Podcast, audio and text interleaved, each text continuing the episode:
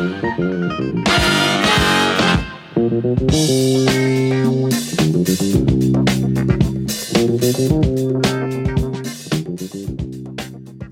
привет, это подкаст «Похожий фотограф». Со мной сегодня в виртуальной студии Андрей Барышников.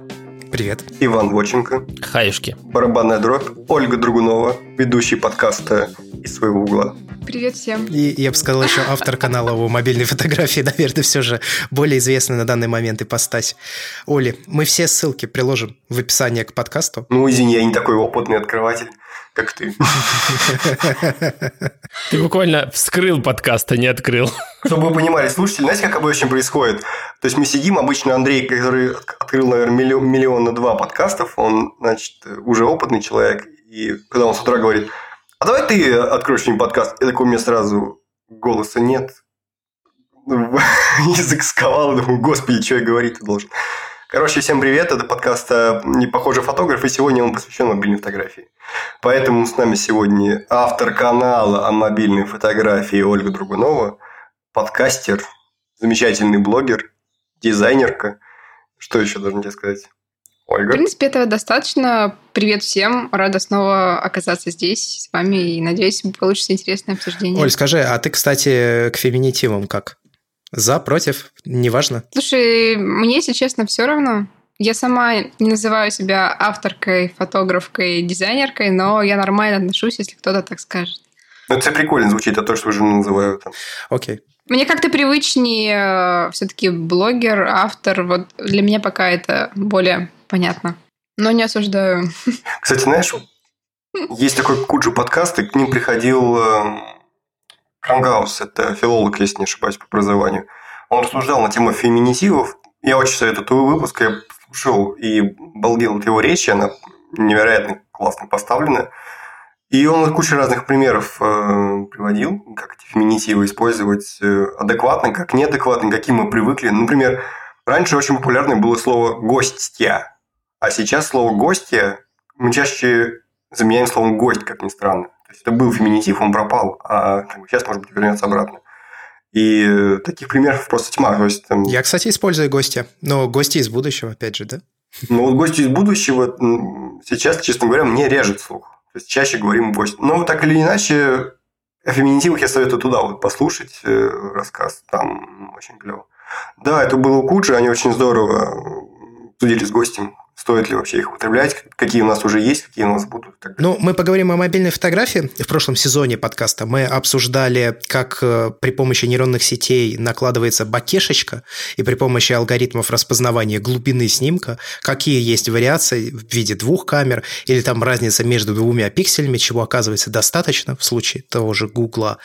Сегодня же мы поговорим скорее об HDR и о ночных режимах, и Deep Fusion, Night Mode, Night Sight, вот эта вся история, которая сейчас очень активно развивается за последние, наверное, ну сколько, года четыре. Причем, что интересно, в основе всех этих технологий лежит, как ни странно, HDR – тот самый HDR, который вроде как презирается часто, и в результате люди, которые только начинают им пользоваться, часто накручивают очень странные, плоские, пережженные кадры. Георгий, как, э, или там Иван, Оля, как в классической фотографии вообще HDR э, пришел в жизнь? Вы в курсе? Ну, можете что-то об этом рассказать? Когда вот в каком году начали пользоваться HDR в целом фотографы? Строго говоря, это не самое удачное определение. Все-таки я бы заменил твою формулировку другой. Э, я бы добавил вместо HDR слово стейкинг. То есть в основе всех этих эм, процессов лежит стейкинг. Мы просто говорили об этом уже в предыдущем подкасте, вот именно про стейкинг. Просто сейчас мы коснемся это более подробно, более практично для конкретных телефонов. А так, в целом, э, появление HDR трудно следить, просто потому что это широкое базовое понятие. Что такое, в принципе, HDR? Вообще, по поводу HDR у меня... А, мы, по-моему, говорили в прошлом сезоне о том, что лично у меня это ассоциируется с тем, что делал Трей Редклифф, когда вот это все было на эпохе, на заре эпохи цифрового всего этого нашего дела, когда фотографы первый раз смешали экспозиции, такие, ух ты, какая хрень получилась, классно. как, как, прям под ЛСД, нормально. И тогда HDR получил, а, в общем-то, такой а, налет. Каждый раз, когда кто-то слышал где-то HDR, это типа представлялось, что кислотные какие-то безумные свинцовые облака, что-то дичь какая-то, в которой можно было иногда найти что-то художественное, интересное. А то, что мы сейчас наблюдаем мобильные фотографии, это явно этот HDR, доведенный до ума, типа, причем не человеком, а искусственным интеллектом, которого научили скажем так, не скатываться в кислотный рисунок, а просто умело использовать, а, расширять этот динамический диапазон. Ну, короче говоря, HDR в современном нашем представлении появился примерно тогда же, когда появились первые фоторедакторы цифровые. Можем так сказать, отвечая на вопрос Андрея. Думаю, да. Они на самом деле появились даже раньше, как ни странно. В 1991 году Сейчас будет про пленку. О. Я даже не про пленку сейчас хочу сказать. Я, когда начал изучать тему к этому подкасту, оказалось, что технология HDR+, вариацию которой на самом деле использует Google, она появилась еще в 91 году. Ее представил, кстати, Джорджис Корнелиус. Я подумал, что и, и здесь Георгий опять. Тоже связана фотография. Но в реальную жизнь она вошла, вот эта HDR+, технология, которая как раз поразила, наверное, все остальное, на чем сейчас базируется или каких-то вариантах HDR+, другие технологии в других смартфонах. Только в 2013 году, когда Google и LG выпустили на рынок вместе смартфон Nexus 5. Вот тогда, в общем, все и началось. Чтобы вы понимали, все, что было до этого, вот э, именно продвинутое, скажем так, использование технологии HDR и стейкинга и так далее, и так далее, это использовалось только в различных экспериментальных э, технологиях, которые разрабатывали MIT, NASA. Так, например, я нашел случай, когда в 1998 году NASA снимала на 4 камеры с разной экспозицией один и тот же объект на четыре разных пленки, после чего они их проявляли – собирали информацию ну, при помощи сканирования, и при помощи сканирования уже объединяли. То есть у них были несколько разных снимков, а они все это применяли для того, чтобы захватывать информацию в малоосвещенной области. Ну, они адаптировали эту технологию для космоса, очевидно, где есть очень большой перепад яркостей, где один объект светится, ну, на, на него падает свет, да, а все остальное темно, черно и нифига не видно. И вот с этим надо было что-то делать. Вот как ни странно, соответственно, HDR, получается, в каком-то смысле пришел тоже из космоса к нам. Это интересно. Мне кажется, что это интересно. Вот, вот это сделал Сегвей. HDR пришел к нам из космоса. Вообще, молодец. Если бы у меня был косяк, я бы сейчас затянулся. Да. Не, ну это же интересно. У нас есть некая сфера, из какой технология приходит в повседневную жизнь, и это касается как мобильной фотографии, так и обычной фотографии. Это касается различных технологий передачи данных. Круто, что космос, в общем-то, да, сфера, индустрия космоса, не являясь напрямую связанной с какой-либо другой, развивает их все. Мне кажется, это очень прикольно. Мне кажется, это интересно. То есть ты уже знал ответ, когда задал вопрос да, про HDR? Да понятно, с подвохом это было все. Ну что, не учи. Ну-ну-ну, да-да, вот это все интересно. Мне было интересно, когда фотографы начали применять. Именно вот в повседневной жизни, в массе своей, в нашей с вами жизни. Это же до мобильных технологий появилось. Слушай, определяя слова правильно, мир избавится от половины предупреждений. Давайте определим, что такое HDR. То, что обязательно задействует стейкинг, в контексте нашей дискуссии, пожалуй, да. То, что задействует работу с кривыми, в контексте нашей дискуссии, того, что говорил Андрей только что, скорее нет, потому что э, использовать кривые на, из равки на равке, в принципе, никто не мешал раньше. Можно было снять ту же самую фотографию на телефон, точно так же из э, равок, ну, равки телефон давно уже, насколько я помню, позволяют снимать. Точно так же из равок тянуть кривые и получать HDR изображение. Просто это будет э, изображение из одного кадра, а не из нескольких. Вот давайте сразу четко обозначим. Мы в контексте сегодняшнего обсуждения HDR понимаем как э, производную от стейкинга, то есть брекетинг, когда у нас есть несколько фотографий, сшитых с разных экспозиций. Думаю, не возражаете, да? Да, я согласен.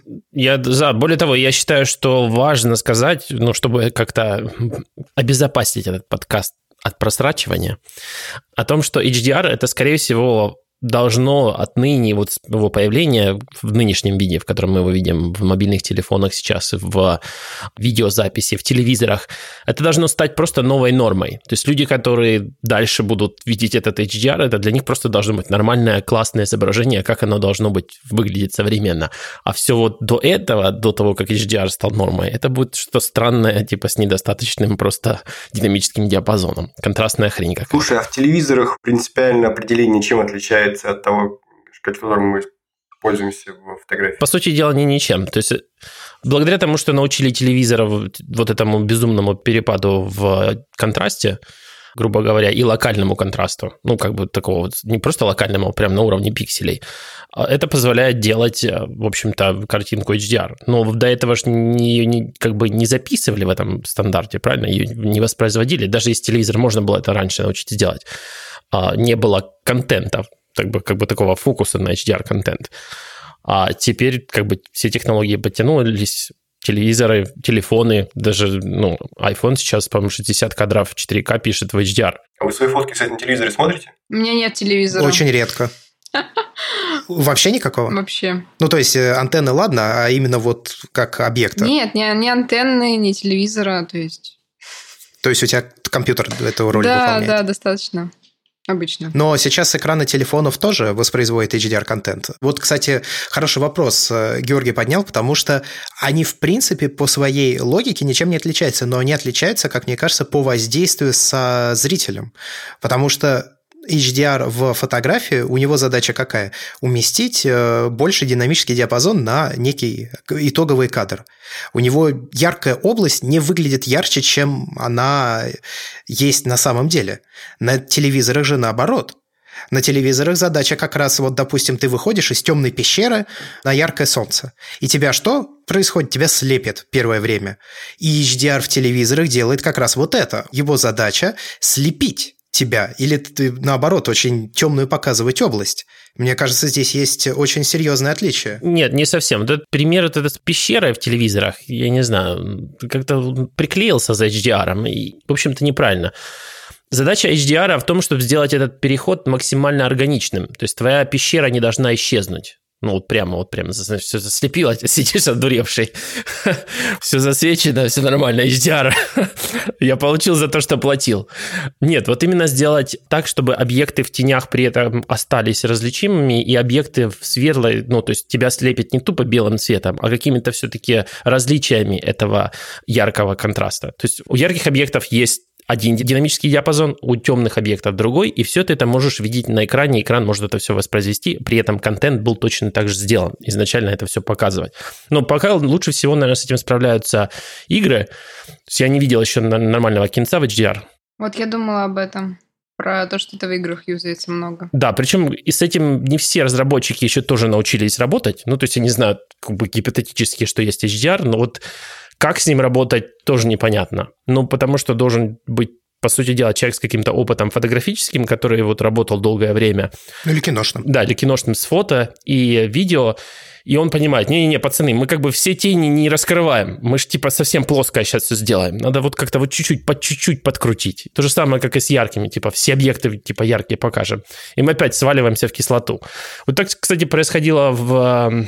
Какую-то игру играл Zero Dawn, по-моему. Horizon Zero Dawn, да. Был на первых патчах какой-то кривой, а потом, когда его начали допиливать, он стал вообще ништяк. Ну, в общем, в целом, короче, эта штука очень а, тонкая в плане видеоматериала, а в плане фото мы уже с этим как бы работаем давно, опять же, работая с кривыми и работая с большим количеством экспозиций, чем одна. И да, для нас как бы фото ничего особенного в этом нет. Но вот видео, наверное, сейчас и игры подтянулись. И это новая норма просто HDR. Поэтому, когда там выходит какой-то новый смартфон, и там нету этой фичи, ну, грубо говоря, сейчас в нормальном виде она есть только у Apple и у Google. Более-менее что-то там Samsung пытается сделать, кажется. Но когда там кто-нибудь другой еще делает, о, камера классная, столько мегапикселей, ну, как бы есть HDR на основе искусственного интеллекта? Не, нет. Ну, все, до свидания. Последнее, что я хотел бы добавить про HDR, это то, что многие путают HDR и контрастность. Когда мы видим все детали в цветах, все детали в тенях, это не значит автоматически, что наше изображение не контрастное, и наоборот, это не значит, что когда у нас э, все завалено в цветах и тенях, изображение контрастное. Мы очень легко можем провести мысленный эксперимент, просто увеличить динамический диапазон в э, любом фоторедакторе и поменяйте его контрастность потом изображения. Увидите, что это, в общем-то, разные ползунки по-разному работают. То есть, поэтому, говоря о HDR, сложно оперировать визуальными образами, потому что это все-таки не телефонный, не подкастный разговор, а именно визуальная демонстрация требует эта дискуссия. Но просто в целом, чтобы вы понимали, что это немножко тоже разные вещи. Поэтому, когда мы говорим про HDR, там, вырви глазности, это все в первую очередь про, скажем так, детализацию лишнюю скорее и в целом неграмотный HDR. Сам по себе HDR не означает плохого изображения. Ну вот смотрите, э, High Dynamic Range, да, высокий, большой динамический диапазон. Вот у меня есть вопрос, а что входит в понятие большого динамического диапазона? Просто, ну, технологии развиваются, и те же камеры, допустим, начинают захватывать, умещать в один кадр все больше и больше и больше стопов. Вот когда камера снимает тебе, допустим, сейчас Nikon D810 и D850, они снимают 14,8 стопов на кадр могут уместить, а Sony A7R III заявляет, ну, Sony заявляет, что 15 умещает. Вот это еще не HDR, или уже HDR – это достаточно большой динамический диапазон или нет? Как понять, вот где начинается вот это? На скольких стопах ты имеешь в виду начинается да, да, HDR? Да. Ну вот на последней презентации Pixel 4... Они сказали 100 стопов, по-моему, да?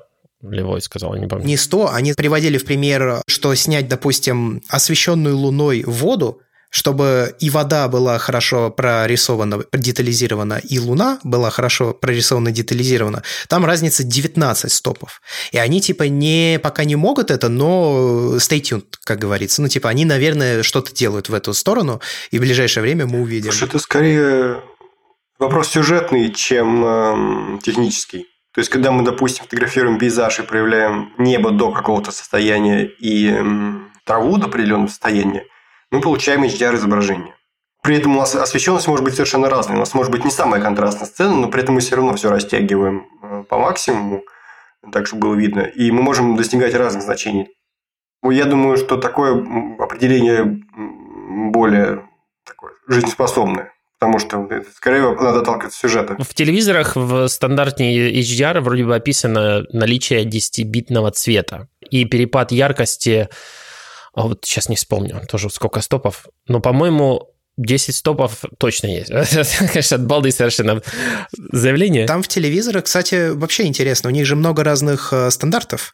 И там вот ты сказал 10-битный цвет, а какой-то стандарт, я помню, описывает 12-битный цвет и даже 14-битный цвет. Dolby Vision, или как там называется, Dolby... Э, ну, короче, Dolby стандарт HDR. Он, по-моему, 12 описывает. Долбиский стандарт. Да. Но самый распространенный это стандарт HDR10, который, по-моему, сейчас и игры, и все применяют. И я уверен, можно открыть Википедию, и пока я сейчас типа подтормаживаю. У него уже есть HDR10 плюс развитие. Ну, ну, короче, это все тоже развивается. Там требования к телевизорам еще есть в яркости самого экрана, который он может максимально выдавать. Я встречал информацию, что, по-моему, 10 тысяч нит яркость должна быть, чтобы хорошо все это воспроизводить.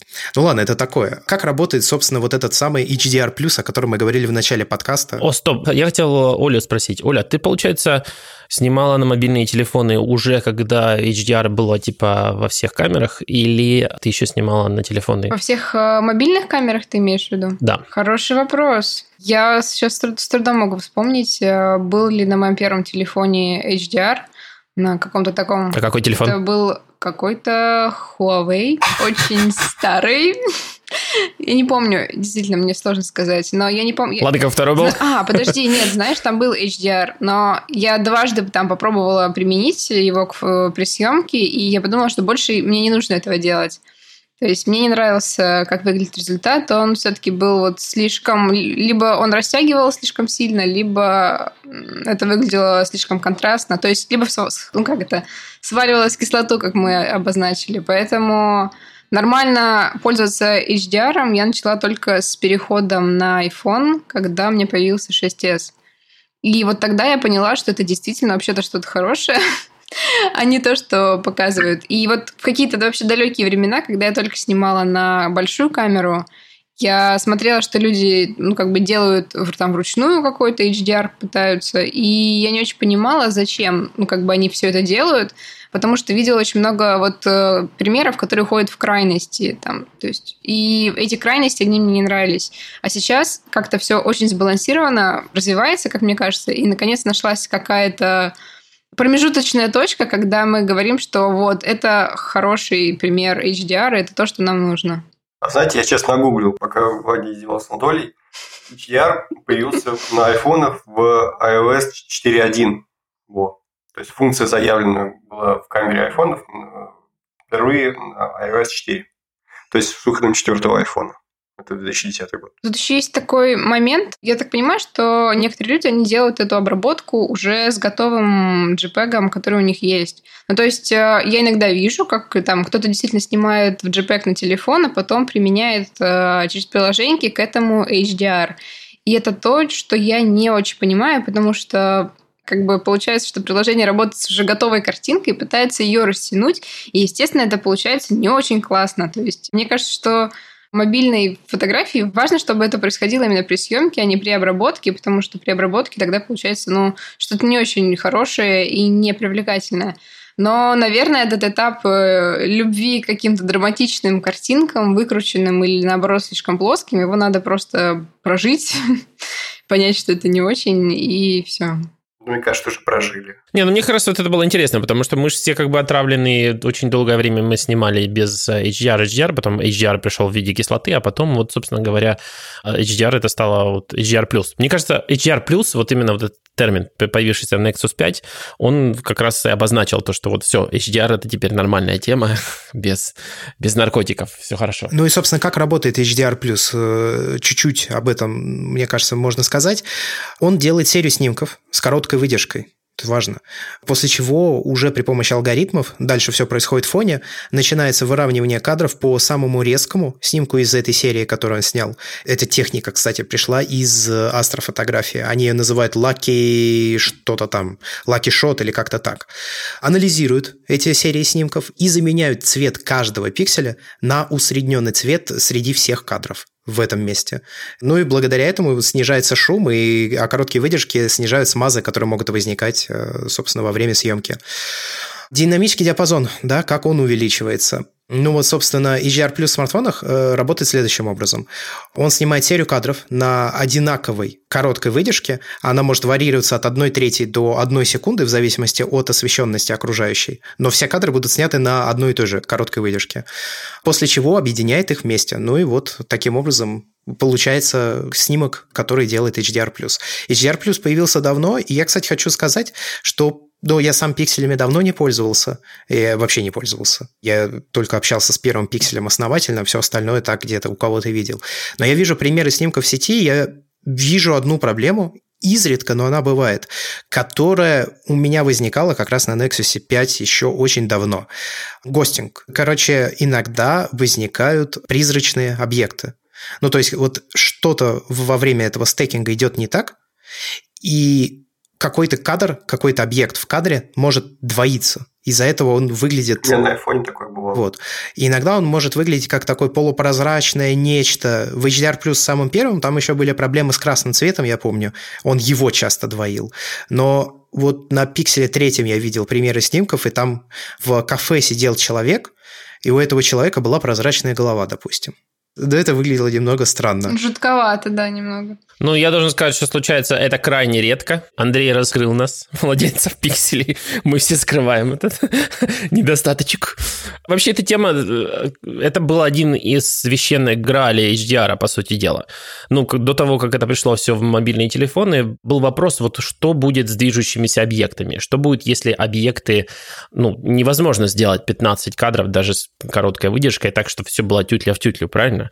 Это совершенно логичный э, исход событий. Но благодаря тому, что применили искусственный интеллект, получается, искусственный интеллект там в фоне по-быстрому занимался тем, что движущиеся объекты изолировал ну, в какие-то зоны вокруг них, они становились, соответственно, шумней, и, по-моему, это до сих пор происходит, собственно говоря, а потому что HDR, как бы его последствия, то, что лечится шум малого сенсора. Ну, шум – это случайное проявление, и поэтому, когда мы накладываем 15 экспозиций или больше, а, мы, собственно говоря, можем удалить. Но, однако, вот эти вот объекты, мало того, что они гостятся, они еще иногда становятся шумными, потому что они начинают состоять из меньшего количества экспозиций, чем, например, какие-то более статичные в картинке. Вот по этой причине, как ты упомянул шум, да, когда Smart HDR появился в айфонах, он Оль, поправь, в 10S и 10S Max появился, да? По-моему, да. В эти времена. Да. И в 10R, соответственно. У тебя же 10R как раз. Да. Я не знаю, помните ли вы или нет, я думаю, что помните, в интернете ходил вой в свое время о том, что лица, получается, пластилиновые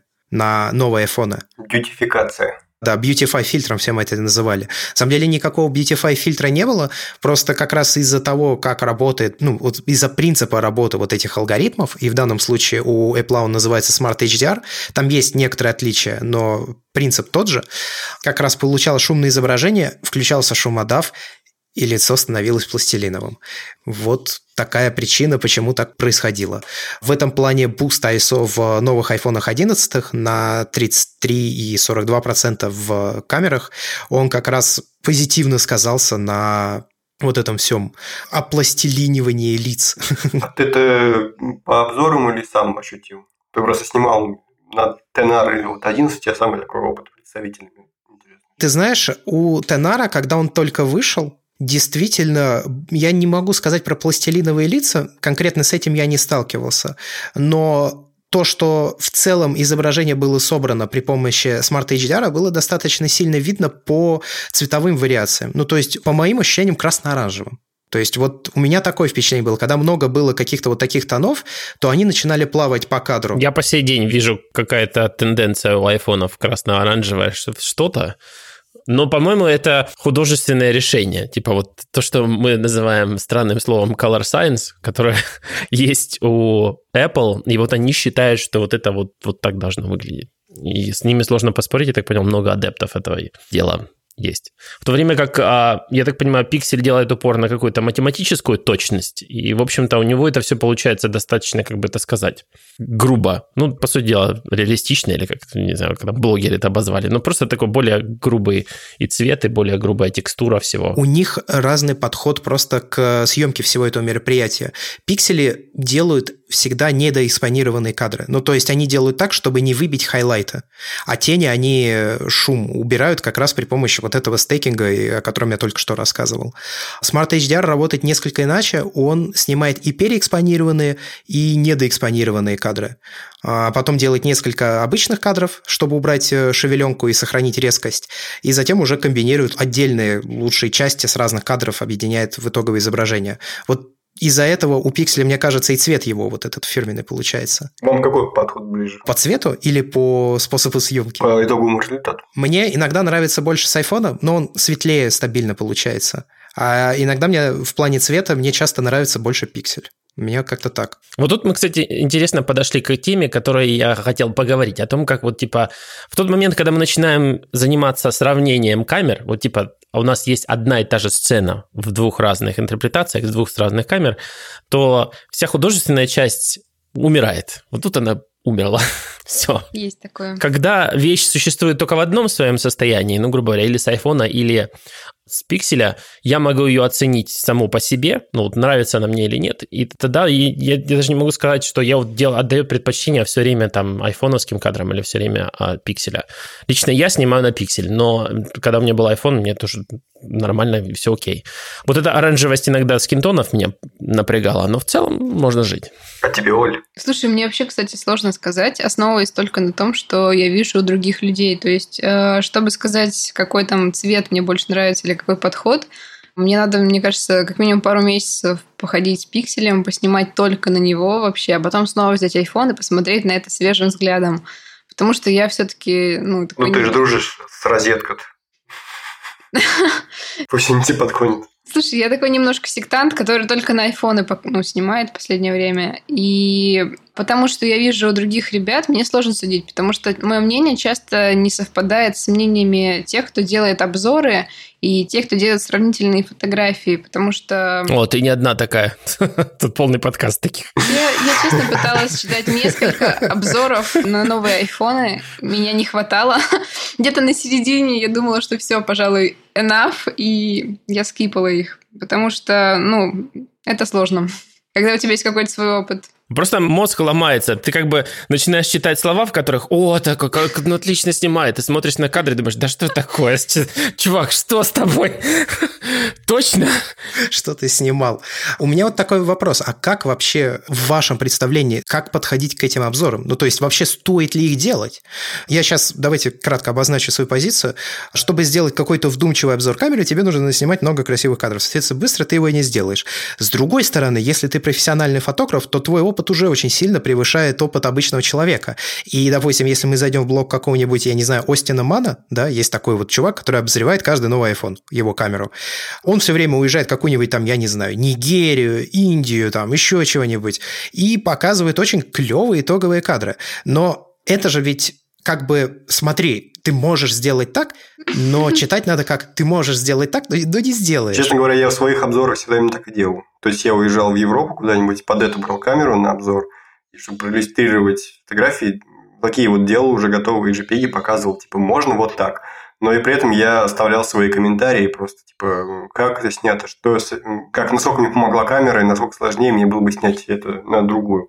Мне кажется, это такой справедливый подход. И последнее, что я хотел обозначить, так как э, в современных э, мобильных фотокамерах всюду вообще орудуют алгоритмы, ну, то есть реально они практически за каждую задачу отвечают. Получается, что сам по себе обзор этой камеры не несет большого смысла, потому что он очень быстро устареет. Выходит минорный даже апдейт камеры, и минорный апдейт операционной системы, и камера меняется, она улучшается, она допиливается. Плюс в них же еще крутятся обучаемые нейронные сетки, которые обучаются по мере того, как ты снимаешь, и по мере того, как снимают люди, эти данные агрегируются. Короче, у меня есть впечатление, что обзоры камер мобильных сами по себе уже не имеют особого смысла, потому что они будут меняться. У меня вопрос, как всегда, к Оле. Оля, ты, как человек, опять же, не единственный не отравленный здесь вот этими всеми переборами устройств, который сфокусирован на креативной работе, ты вот когда обновилась на TNR, с iPhone 6 или что у тебя, 7 было, не помню. 6s был. Да. Ты типа увидела, ну, начала снимать, и, по сути дела, ты ж, я, я думаю, не сидела долгое время, не сравнивала фотки 6s, Тенар, 6S, Тенар, вот лужа 6S, лужа с Тенар. Не нужно было сравнивать, потому что я хорошо помнила свои предыдущие проблемы, и я видела как бы по своему опыту использования, что теперь у меня нет этих проблем. И мне просто было хорошо. То есть я просто пошла и начала дальше использовать. Именно проблемы какие решились? Ну, мне было очень сложно снимать ночью, и постоянно надо было как-то это костылить. Как бы просто шестерка очень плохо снимала по вечерам, там, где нет света, в общем, какую-то динамику, в общем, какое-то движение поймать на него тоже было сложно. И, в принципе, вот как бы это очень легко решилось на тенар. То есть снимать вечером easy. То есть мне не нужно там было больше раф какой-то выжимать, что-то делать, стоять. Ну, то есть как-то помогать себе. То есть ты просто там идешь, снимаешь. И даже без ночного режима для моих задач, для того, что я обычно снимаю, он справляется хорошо и не заставляет меня страдать. То есть я, в принципе, у меня стоят там все приложения для ручных камер, но я их не открываю, потому что мне хватает дефолтной камеры на все, что я хочу снять. Ну вот исключение только спектрокам для всяких там длинных выдержек с рук, вот чтобы это сымитировать. Для этого все-таки нужно отдельное приложение. iPhone пока так не делает. Ну или лайв-фото с эффектом длинной выдержки, но этот вариант он мне меньше нравится. Ой, я тебя уверяю, когда ты поснимаешь на iPhone 11 и 11 Pro. Да, скорее всего, жить, жить будет еще лучше, да, я понимаю. На спектр. Я только хотел сказать, этот человек радуется обычному режиму в ночному в Тенар. Ух, ничего себе, что там произойдет, когда он увидит Night Sight. Да просто реально охренеть как лампочку зажигают. Я думаю, что да, произойдет какое-то изменение. Но это было то же самое с пикселями, когда ну, вот вышел 10R, 10S Max, и вышел третий пиксель, и в нем вышел Night Sight, который сразу же не появился с пикселем.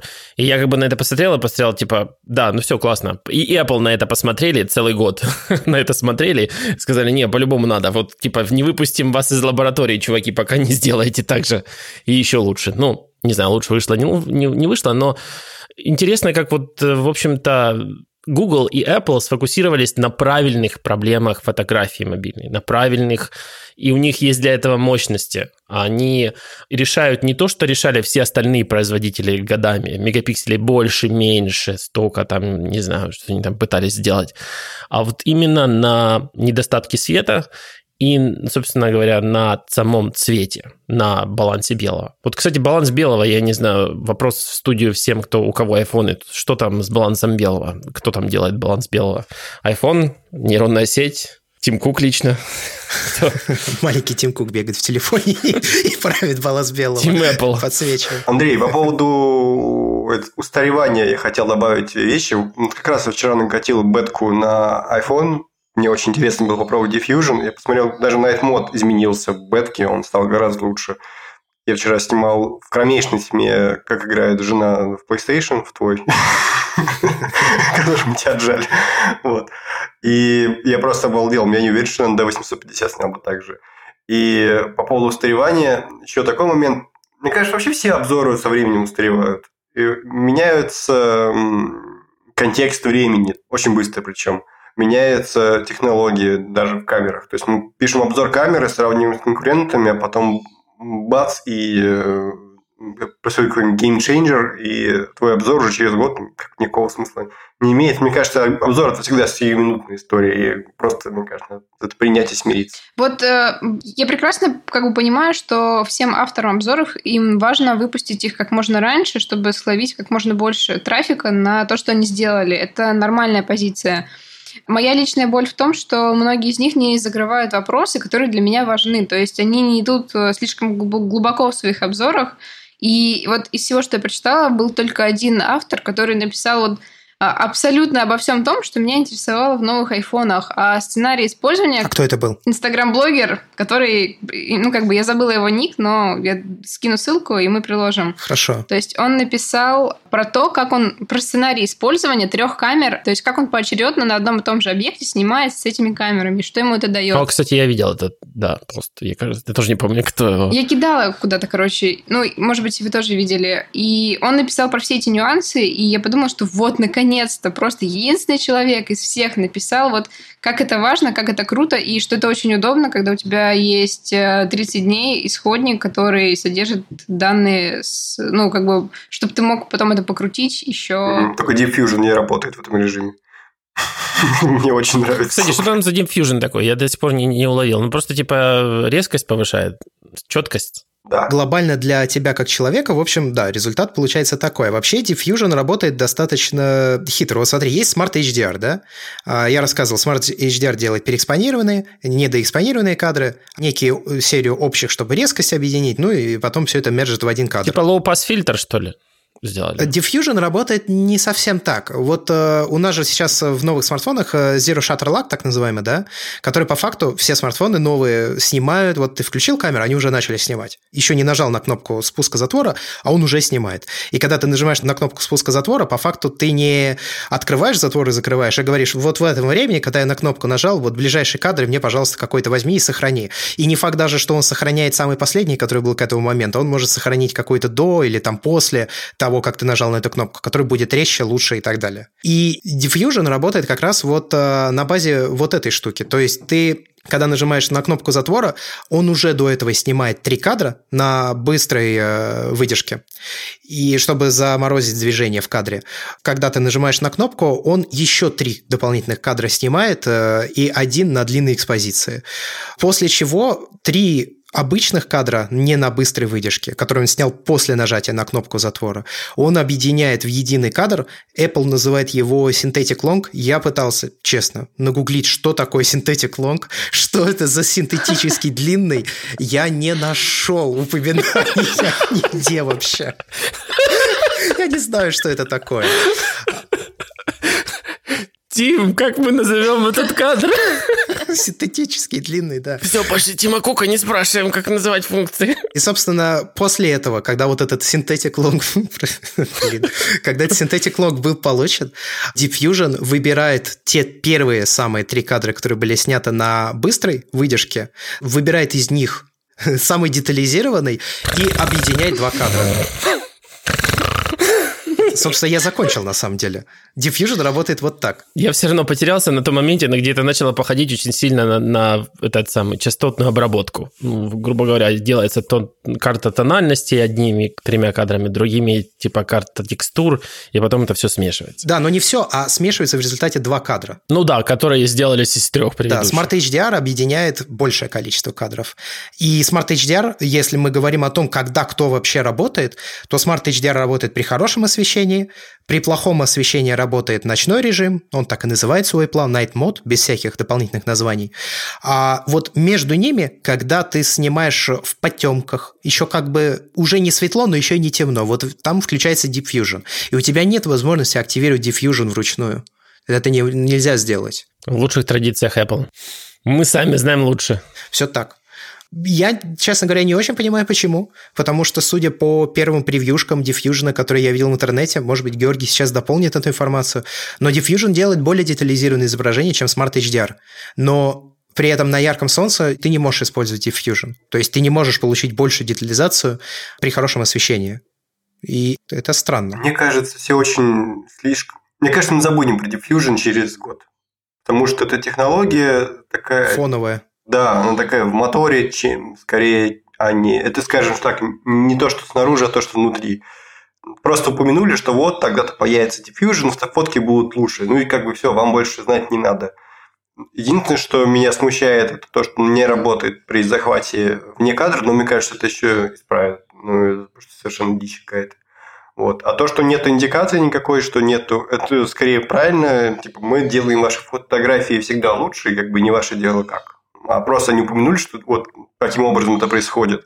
Отдельно улучшать качество и резкость изображения – это ну, совсем не Huawei. А, кстати, вот почему не работает при захвате изображения за пределами кадра? Я думаю, что, наверное, не хватает, как ни странно, вычислительных мощностей.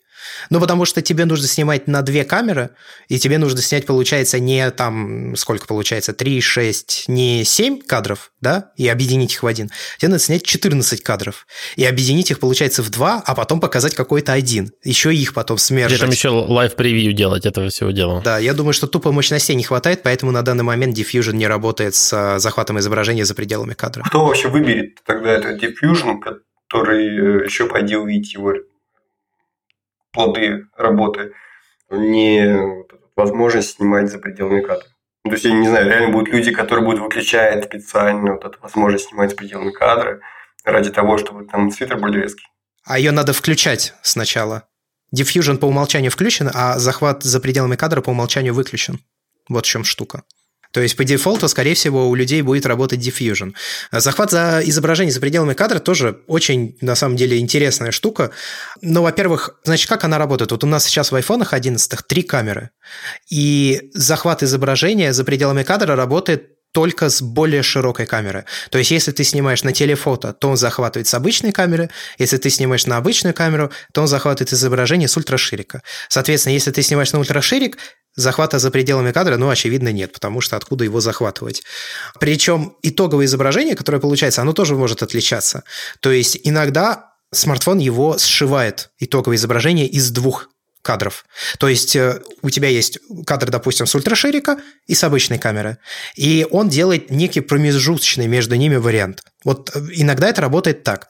А иногда он работает тупо дискретно. То есть ты заходишь в э, настройки кадра, и у тебя есть вариант либо с ультраширика, либо с нормальной камеры.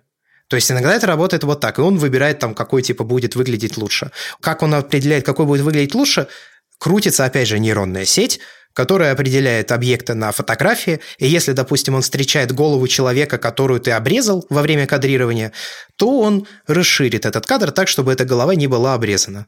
Ну и вот таких там объектов, которые он определяет, как я понял, несколько. Это животные, это люди, это какие-то предметы мебели, которые я, правда, не запомнил. Там есть перечисления, люди уже вроде как оттестировали эту функцию. Кстати, по мне, как это чушь какая-то. Ну, а если я хотела вот так вот? Вот я так вижу. Я художник. Ну, ты можешь вернуть. А что я должен еще назад нажимать? Слышишь?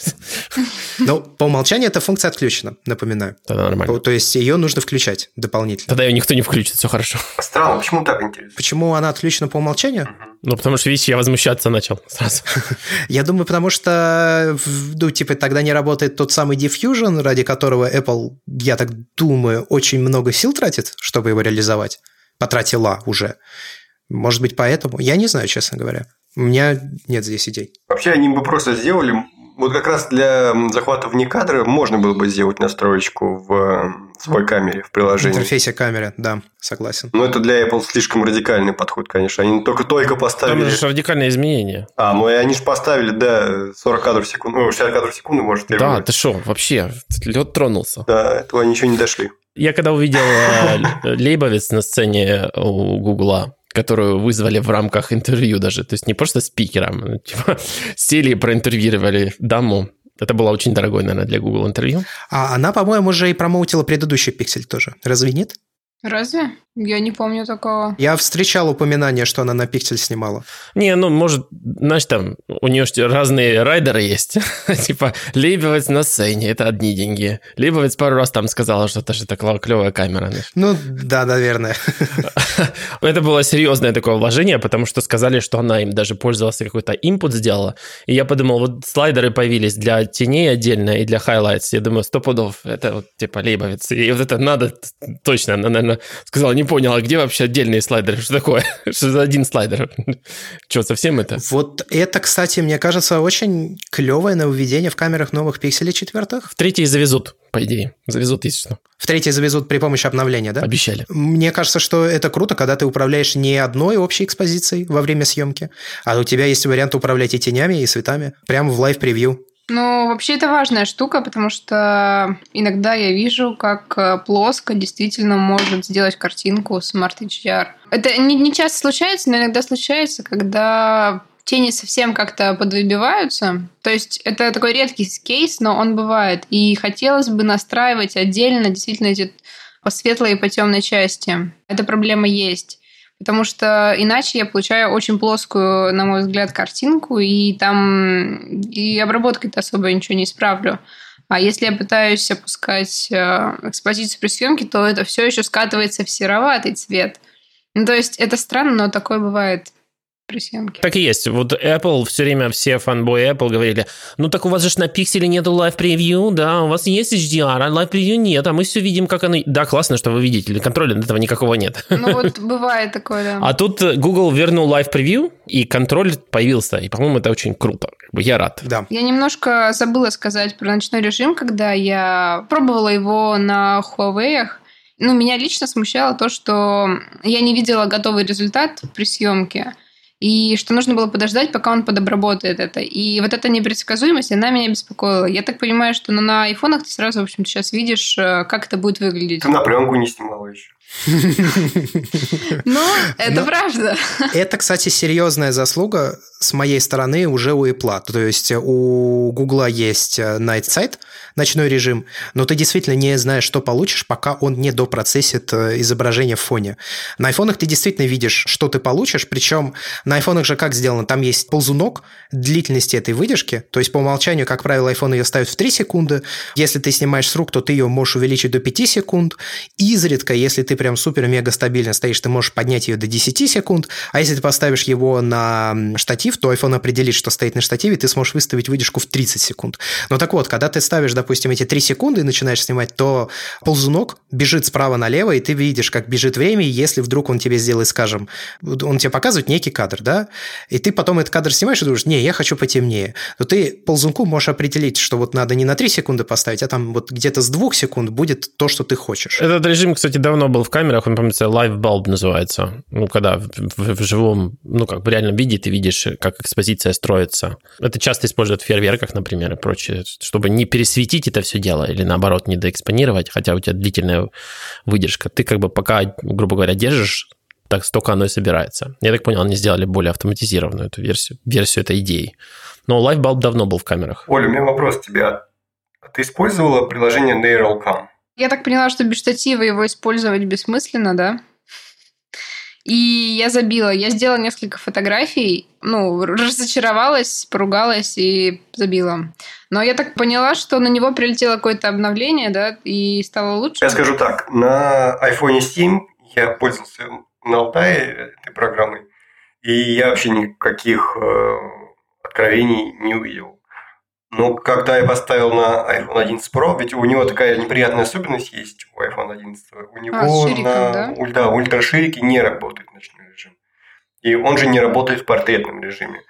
Так вот, на ультраширике можно использовать э, вот э, NeuralCam, и он снимает вполне прилично, кстати. Вот это интересный кейс. Но я так поняла, что для этого приложения все равно важно, чтобы смартфон не двигался. Да нет, не сказал бы. Там же нет никакого невероятного секрета, как это делается. Просто напишите нормальный код, и все будет работать. Ну, видимо, и достаточно данных iPhone дает. Свои камеры чтобы можно было вот эту вот всю умную стабилизацию использовать. Я пробовала с рук снимать просто. Возможно, это была какая-то ну, первая сырая версия приложения. Вот когда оно только вышло и все про него везде написали, я попробовала снять на него с рук в темной комнате, где даже, в общем-то, был свет, и я получила смазы. И ну, я разочаровалась, подумала, что как-то пока нет, не сейчас. Вот. Но я видела примеры фотографий на Ширик э, вот через это приложение, и это действительно, блин, интересный опыт. Надеюсь, что когда я обновлюсь, я тоже попробую, посмотрю, что там и как, и полезно ли это мне. Слушай, ну попробуй на десятки, интересно же. Ну, я попробую еще, просто то, что пробовала я раньше, мне вообще не понравилось. Вот, кстати, хорошо, что Георгий упомянул. Дело в том, что ночной режим в айфонах не работает на ультраширике, и, в принципе, ночной режим на самом деле не работает и на телефотокамере. То есть ты можешь его использовать на телефотокамере, но правда в том, что на самом деле в этот момент происходит э, кроп с обычной камеры, двукратной, цифровой. И я не, не совсем понимаю, с чем это связано. Мозгов не хватает. Может быть, не хватает мозгов, да. Может быть, э, не дает, по мнению Apple, достаточное качество ни одна, ни вторая камера. Ну, потому что ультраширик там самый темный. А, еще, еще есть причина. Я понял. Ну, ультраширик просто сам по себе, видимо, оптически не очень хорош. А телевик же еще требует более коротких выдержек. Может быть, по этой причине. Но так или иначе, нужно понимать, что если вдруг вы собираетесь купить себе iPhone 11 Pro, то учитывайте этот момент. Я не могу сказать, кстати, что это хоть как-то мешает. Скажем, наверное, если сделать по попиксельно и ну, между кропом двукратным и оптическим, то ты увидишь разницу. Но правда в том, что ты либо снимаешь в темноте, либо не снимаешь в темноте. У тебя нет другого выбора, поэтому на что жаловаться?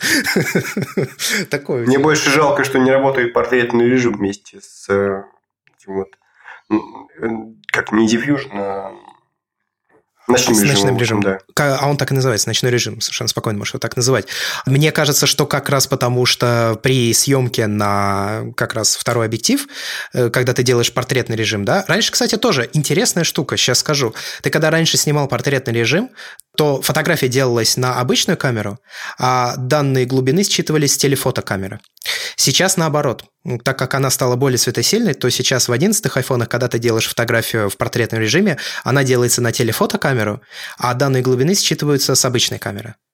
И я думаю, именно по этой причине в том числе не работает э, Night Mode, потому что Night Mode работает только с обычной камерой. А здесь фотография делается на телефото камеру. Мне кажется, что вот здесь есть какая-то связь, но я не уверен. Мы, собственно, упомянули уже Night Sight и Night Mode, и хотя это на первый взгляд съемки с длинной выдержкой, да, когда телефон делает все светлым и так далее, по факту я не буду сейчас сдаваться в особенности работы каждой технологии, там, потому что и по одной, и по второй реально много чего надо рассказывать, но по факту это все тот же стекинг. Причем длинных выдержек там как таковых нет. Ну, то есть iPhone, когда показывает вам выдержку в 3 секунды, он, может быть, и делает фотографию с выдержкой в 3 секунды, потому что одну фотографию с длинной выдержкой он действительно делает, но все данные он подтягивает из коротких выдержек, которые делаются в процессе, пока он делает одну вот эту фотографию.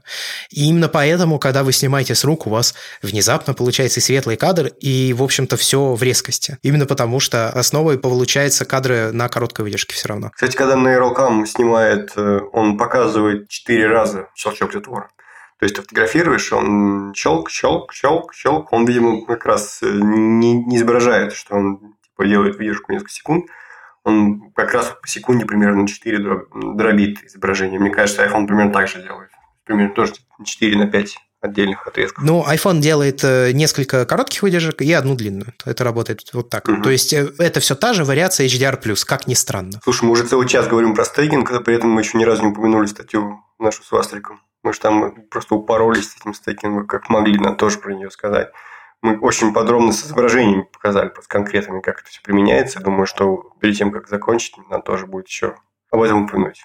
Ну, мы приложим ссылку на твою статью в описании к этому выпуску подкаста. А, я не знаю, есть ли что-то еще, что нам стоит э, обсудить в конкретно этом эпизоде. Но, наверное, я могу от себя добавить, что большим достижением со стороны Apple стало то, что три камеры ощущаются как одна. Мне кажется, что это стоило большого количества труда и работы, потому что ни Samsung, ни Huawei, допустим, таким не заморачиваются. У них три там или четыре камеры – это три или четыре разных камеры. То есть у них нет общего единства цветового, у них нет общего единства по перспективным искажениям, по балансу белого, по детализации, разрешению и так далее. У iPhone тоже нет. Ну как нет, а он, он старается это делать хотя бы. Ну, хотя, бы старается. Он хотя бы старался, да. Нет, ну неужели если в рамках одного кадра, когда ты вот делаешь это вот расширение, то есть когда ты копаешься в самом кадре и достаешь оттуда широкую версию или телефото-версию, а, кстати, да, три версии хранится, я просто не знаю, у меня же нет айфона. А, нет, всегда только с более широкой камерой. То есть 28 и 13 миллиметров, да, вот эти два файла есть, грубо говоря. Между ними не будет различия по цвету и балансу белого, правильно? Ну, скажем так, иногда они бывают, но чаще, по-моему, их нет.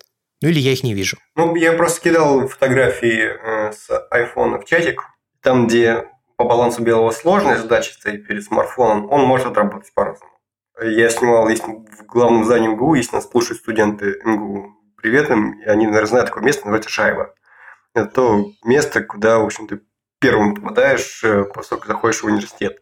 Там довольно сложный баланс белого, смешанные очень много разных источников света. И вот когда я снимал на обычный модуль камеры – получался один. Когда я снимал на более широкий, результат стабильный, отличался, и все-таки разница есть. Я думаю, что когда освещение сложное, может по-разному отрабатывать. Просто потому что сама сцена больше, и больше источников света попадает, и, соответственно, баланс белого отрабатывается по-другому. Ну, то есть мой вопрос заключается как раз в том, ты когда осознанно делаешь выбор между модулем, такой баланс белого тебя, грубо говоря, преследует. Но когда у тебя в файле два варианта, да, все так. эти варианты не отличаются по балансу белого, правильно? Тогда все нормально. Ну, как бы в этих рамках баланс белого, а такой, по крайней мере, как он есть у Apple, работает правильно. И я так понимаю, что никаких нейронных сетей все еще не применяется для того, чтобы... Чтобы раскрашивать? Я смотрел сравнение, и вот это вот говорили об этом на презентации, о том, что они борются с вот этой важной а, паразитной составляющей цвета от других объектов. Правильно? И пример был со снегом. То есть почему снег получается синий?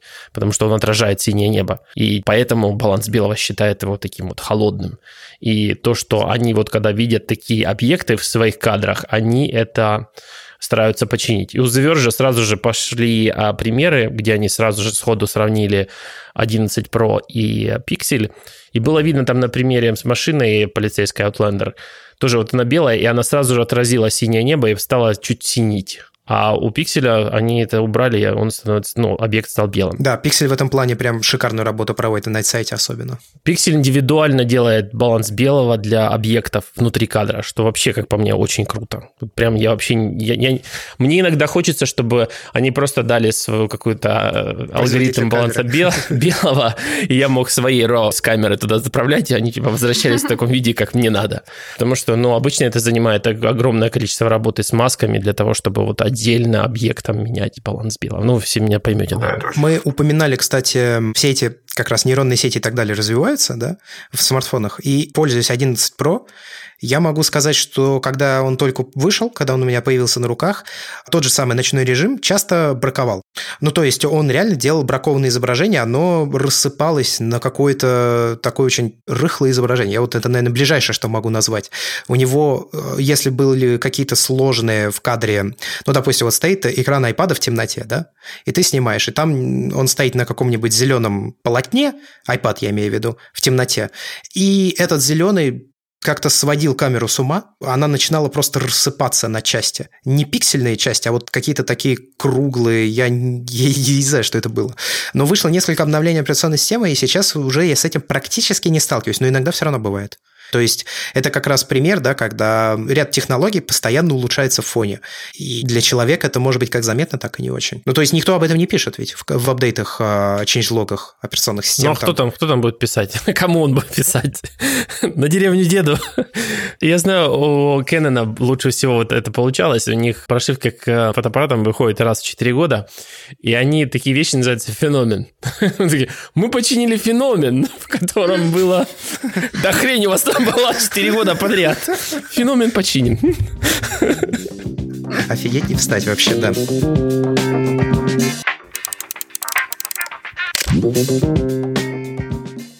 Недавно в Твиттере такой спор возник между Александром Журавлевым и Алексеем Игнатьевым по поводу того, влияет ли защитное стекло на качество изображений с фронтальной камеры. А Алексей выпустил видео, в котором показывает э, пример съемки на телефон с интервалом в несколько секунд, где есть стекло и где нет стекла. И вроде как мы понимаем, что оно, по идее, разница будет, но конкретно в его примере разница, если есть, то она глазом человека, наверное, незаметна.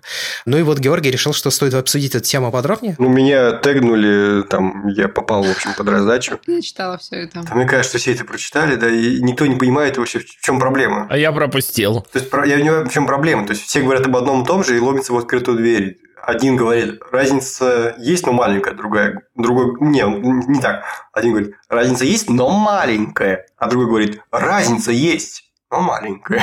Вот примерно такой вот диалог между ними уже длится третий день. Это, знаешь, мне это напомнило алдовый совершенно спор о том, когда великий аналитик, я помню, он там, когда делал фотосравнение, он макал палец в майонез и вот типа обмазывал камеру телефона, который надо было слить. себя. И вот он, собственно, говорил, какие сорта майонеза лучше работают. Такая великая российская телеком-журналистика. В общем, я заказал стекло с Алиэкспресс, наклею, проверю.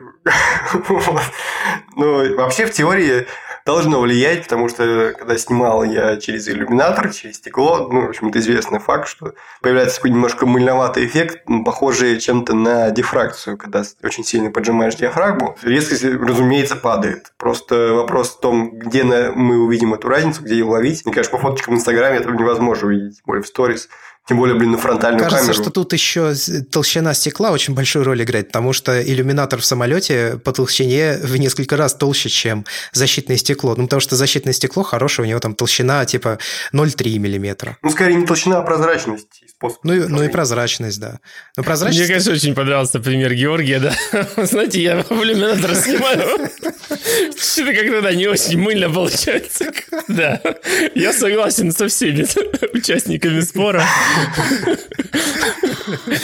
Um, у меня мой тейк на эту тему простой в том, что любой объект, ну, грубо говоря, не абсолютно с нулевой прозрачностью только не повлияет, правильно? Потому что дополнительный слой стекла, он, во-первых, мы потеряем а, свет, проходящий через эту бедную несчастную фронтальную камеру, в которой так еле-еле там собирает этот свет дополнительно могут создаваться блики, которые явно не, ну, контрастность будет падать, которые явно не запланированы были, собственно говоря, создателями этой фронтальной камеры. То есть они явно об этом не думали, что кто-то еще будет там. Ну и да, как сказал Андрей, толщина стекла, в общем-то, может повлиять, опять же, насколько оно чистое, там, насколько там в Китае сделали так, чтобы там никаких не было объектов. Потому что если там даже какие-то мелкая какая-то пыль, то она, в принципе, ну, на таком расстоянии может стать такой достаточно существенной потерей контраста. Но все еще будет прозрачная относительно. В объективе за несколько тысяч долларов все-таки не оконные стекла, блин, вкорячивают. Такие просветленные специальным там нанонапылением и так далее, так далее, так далее. Естественно, ухудшают оптические характеристики. Ну, блин, фронталка, по-моему, фронтальной камерой вообще за все время пользовался раз 7 на всех телефонах. Мне, кстати, нравится, как э, айфоны расширяют изображение сейчас. Ну, то есть, ты можешь это делать вручную, но прикольно работает. Поворачиваешь, говоришь, горизонтальный режим. Вот как раз я об этом хотел поговорить. У нас же в Trello еще была заявлена тема, почему в айфонах 11 не Pro стоит электроширик, а не телефон кажется, ты очень хочешь про это рассказать, и можно и заодно и про фронтальную камеру здесь. А, ну, фронтальную я упоминаю только в контексте, мне кажется, это прикольный use case. То есть, э, вот тебе ты хочешь захватить, э, скажем, вот ты снимаешь себя одного, да, ты снимаешь себя, скорее всего, если селфи, то это вертикально происходит. Но если только кадр как-то не обосновывает позади тебя, там, я не знаю, что-то по горизонтали надо захватить. В то же время, когда ты снимаешь группу людей, то часто делается, конечно, люди поворачивают смартфон горизонтально, просто чтобы лучше видеть людей, которые попадают в кадр. И в этот момент у тебя бац, и кадр расширяется. Мне кажется, что вот только в этом контексте я хотел бы убедить. Кстати, исследования же есть, что люди стали несчастнее из-за селфи. Ну, те, которые делают селфи, они несчастнее, потому что пропорции искажаются, они видят себя уродливее, чем они есть на самом деле. И поэтому якобы айфоны всегда вставляли фронталку не такую, не сильно широкую, да. На селфи. Да, кстати, по-моему, пластическая хирургия тоже как бы бум наблюдает изменений в носах, которые сделал, заточены, чтобы выглядеть хорошо на вот эти вот несчастные а, эти камеры на расстоянии вытянутой руки. Ну, я, кстати, хочу сказать, что вообще в целом есть исследование о том, что социальные сети делают людей несчастнее. Они дают очень небольшое количество выброса эндорфина, когда ты получаешь новый лайк, но при этом, как только прилетает первый негативный коммент, а такое рано или поздно происходит, то человек расстраивается сильнее, чем радуется от лайка. И все понятно почему, потому что лайк – это просто сердечко, а негативный коммент – это негативный коммент. А почему возникает негативный коммент? Потому что способов дизлайка как такового сейчас в сети нет. Ну, то есть человека, чтобы выразить недовольство, он, на, на YouTube есть дизлайки, но в общем и все. Человек, чтобы выразить свое недовольство, ему нужно написать для этого. А когда он начинает писать, то, конечно, это уже вербализуется в какие-то слова, и ты начинаешь это все на себя перекидывать и перенимать. А когда человеку нравится, нравится, у него есть очень доступный интерфейс для того, чтобы выразить это свое нравится. Лайк, вот и все. И я читал совсем недавно, это новое исследование. Людей делили на две группы. Одни не пользовались социальными сетями, другие пользовались, потом они менялись. В общем, и те, и другие, когда начинали пользоваться социальными сетями, становились э, по каким-то там опросам, да, которые проводились в результате, они признавались э, более несчастными. Одни не пользовались социальными сетями, а другие слушали подкасты круглосуточно. И были гораздо более счастливыми людьми. Так, а, Андрей, что с камерой iPhone 11? Ну, у меня такое мнение на этот счет. У нас же как раньше было? У нас, э, начиная с... Э, в каком у нас iPhone впервые появились две камеры? 6s? 7. Нет, 6s была одна. 7 плюс 7 плюс. В 7 плюс. Вот, а, значит, в 7 плюс у нас появились две камеры, и это всегда была широкая камера, ну, обычная, да, и телефотокамера, которая там альтернатива 50-52 миллиметра в эквивалентном фокусном расстоянии. А когда у нас появились 11 айфоны, то в 11 Pro стоит три камеры, там никакого выбора нет, проблем у тебя возникнуть не должно, а в 11 обычном айфоне у тебя стоит ультраширик и обычная камера, то есть широкая. И я, короче, сначала негодовал по этому поводу, ну, потому что мне, допустим, телефото, я ей пользуюсь чаще, чем ультрашириком. И я не понимал, почему так сделано. Но, подумав-подумав, я понял, что объяснение-то, оно на поверхности лежит. Когда у тебя есть э, обычная камера, и если тебе нужно приблизить изображение, то ты можешь это сделать. Но если тебе нужно захватить кадр больше, то ты не можешь отдалить изображение. У тебя нет такой возможности. Ультраширик такую возможность дает. Ну, собственно, вот и все. Тем более, что iPhone очень часто использует вместо второй телефотокамеры кроп с обычной камеры. Мне кажется, что исключительно такое объяснение. Ну, и в принципе, на самом деле, большинству людей чаще на самом деле нужен ультраширик. Просто вот, вот пойди это и расскажи, пожалуйста, людям в Google. Но они потому к этому что... придут еще через год. Ну, блин. Блин, это интересная версия, а, потому что я не думала про это в таком ключе, потому что я как негодовала, что просто в одиннадцатом стоит э, ультраширик, так и негодую до сих пор, потому что я не понимаю, зачем. Ну, у меня было другое объяснение, то, что это связано с какими-то более маркетинговыми причинами, и то есть если поставить в 11 iPhone не ультраширик, а телефото, то как бы 11 Pro уже не то чтобы очень привлекателен. Я думала, что это из-за этого, потому что мне было странно представить, что даже какому-то увлеченному человеку, что ему нужнее ультраширик, чем а, телелинза, потому что ты же и так постоянно ходишь широким углом. Ну хорошо, у тебя будет ультраширокий угол, но, блин, а как же без телеобъектива-то? Я просто за полгода с Тенар поняла, как он мне нужен. Знаешь, пока ты не начнешь снимать на телеобъектив на айфоне, ты, тебе кажется, что он необходимый и очень крутой. А по факту, на самом деле, ну, ничего особенного в нем нет. Ты бы делаешь кроп, он бы так в половине случаев кроп. Э, ну да, да недельные восторги, все пройдет, скорее всего, да. Да у меня вообще их не было. То есть это по факту не часто отличается от э, обычного кропа с э, стандартной камерой. Более того, на первых же айфонах так и было. Не, я понимаю, я читала про это. Поэтому, в принципе, вполне, вполне логичное решение. Я бы еще здесь еще добавил по поводу негодования Вани насчет того, что на пикселе поставили телемодуль, а не широкий угол.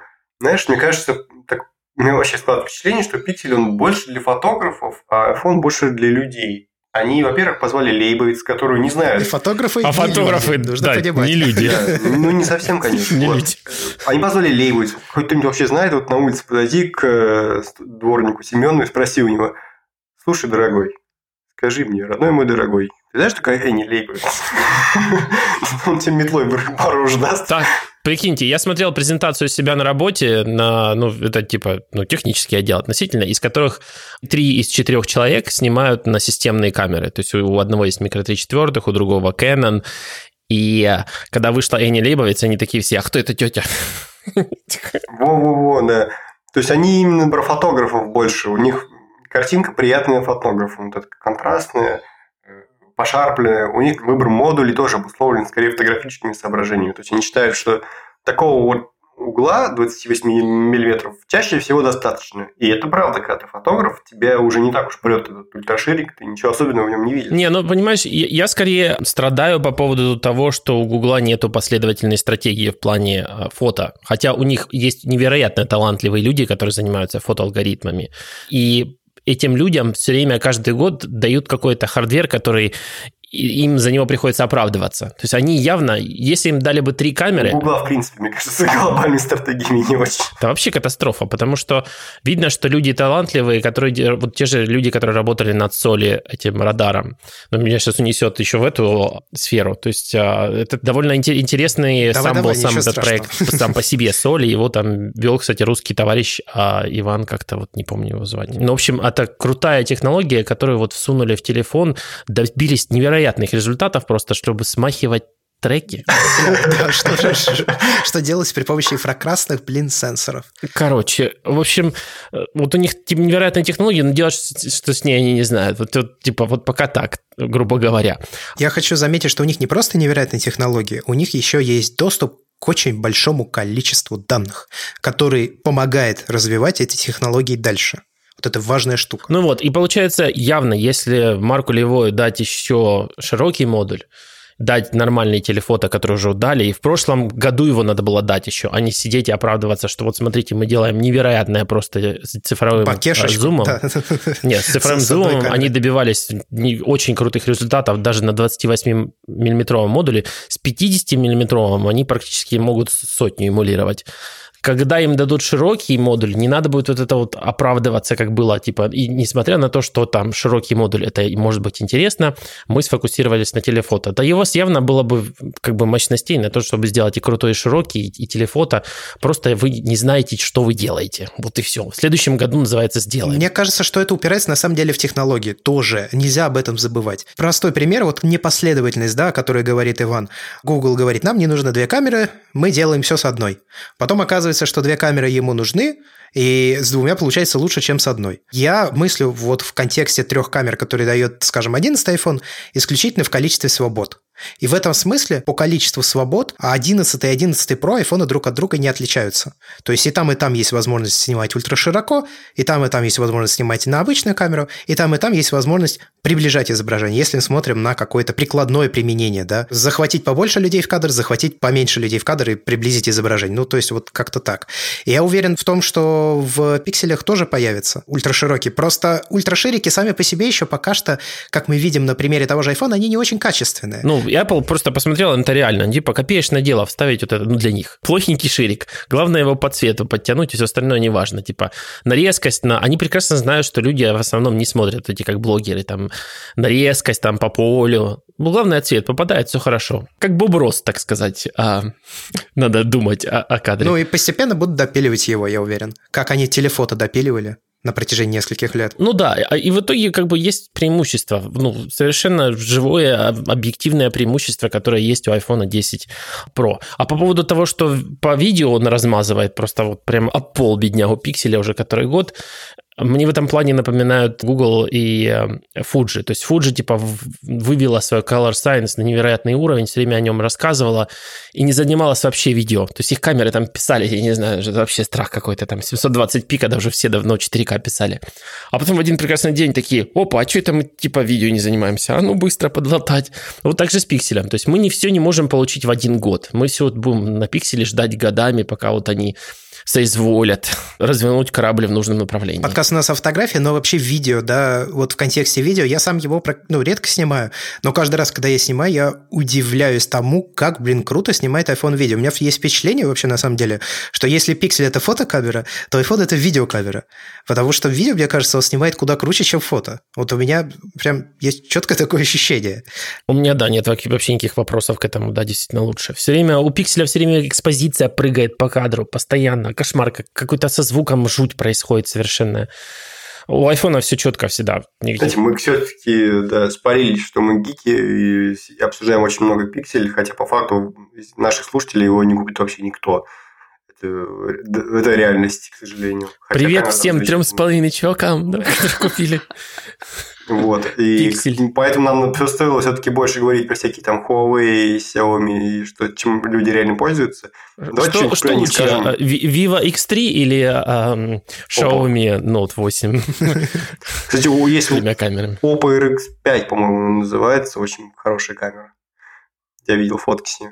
Я думаю, что наша основная вот миссия в этом подкасте должна быть дать людям э, знания о том, как вот в вакууме оценять хорошее изображение со своей новой камеры.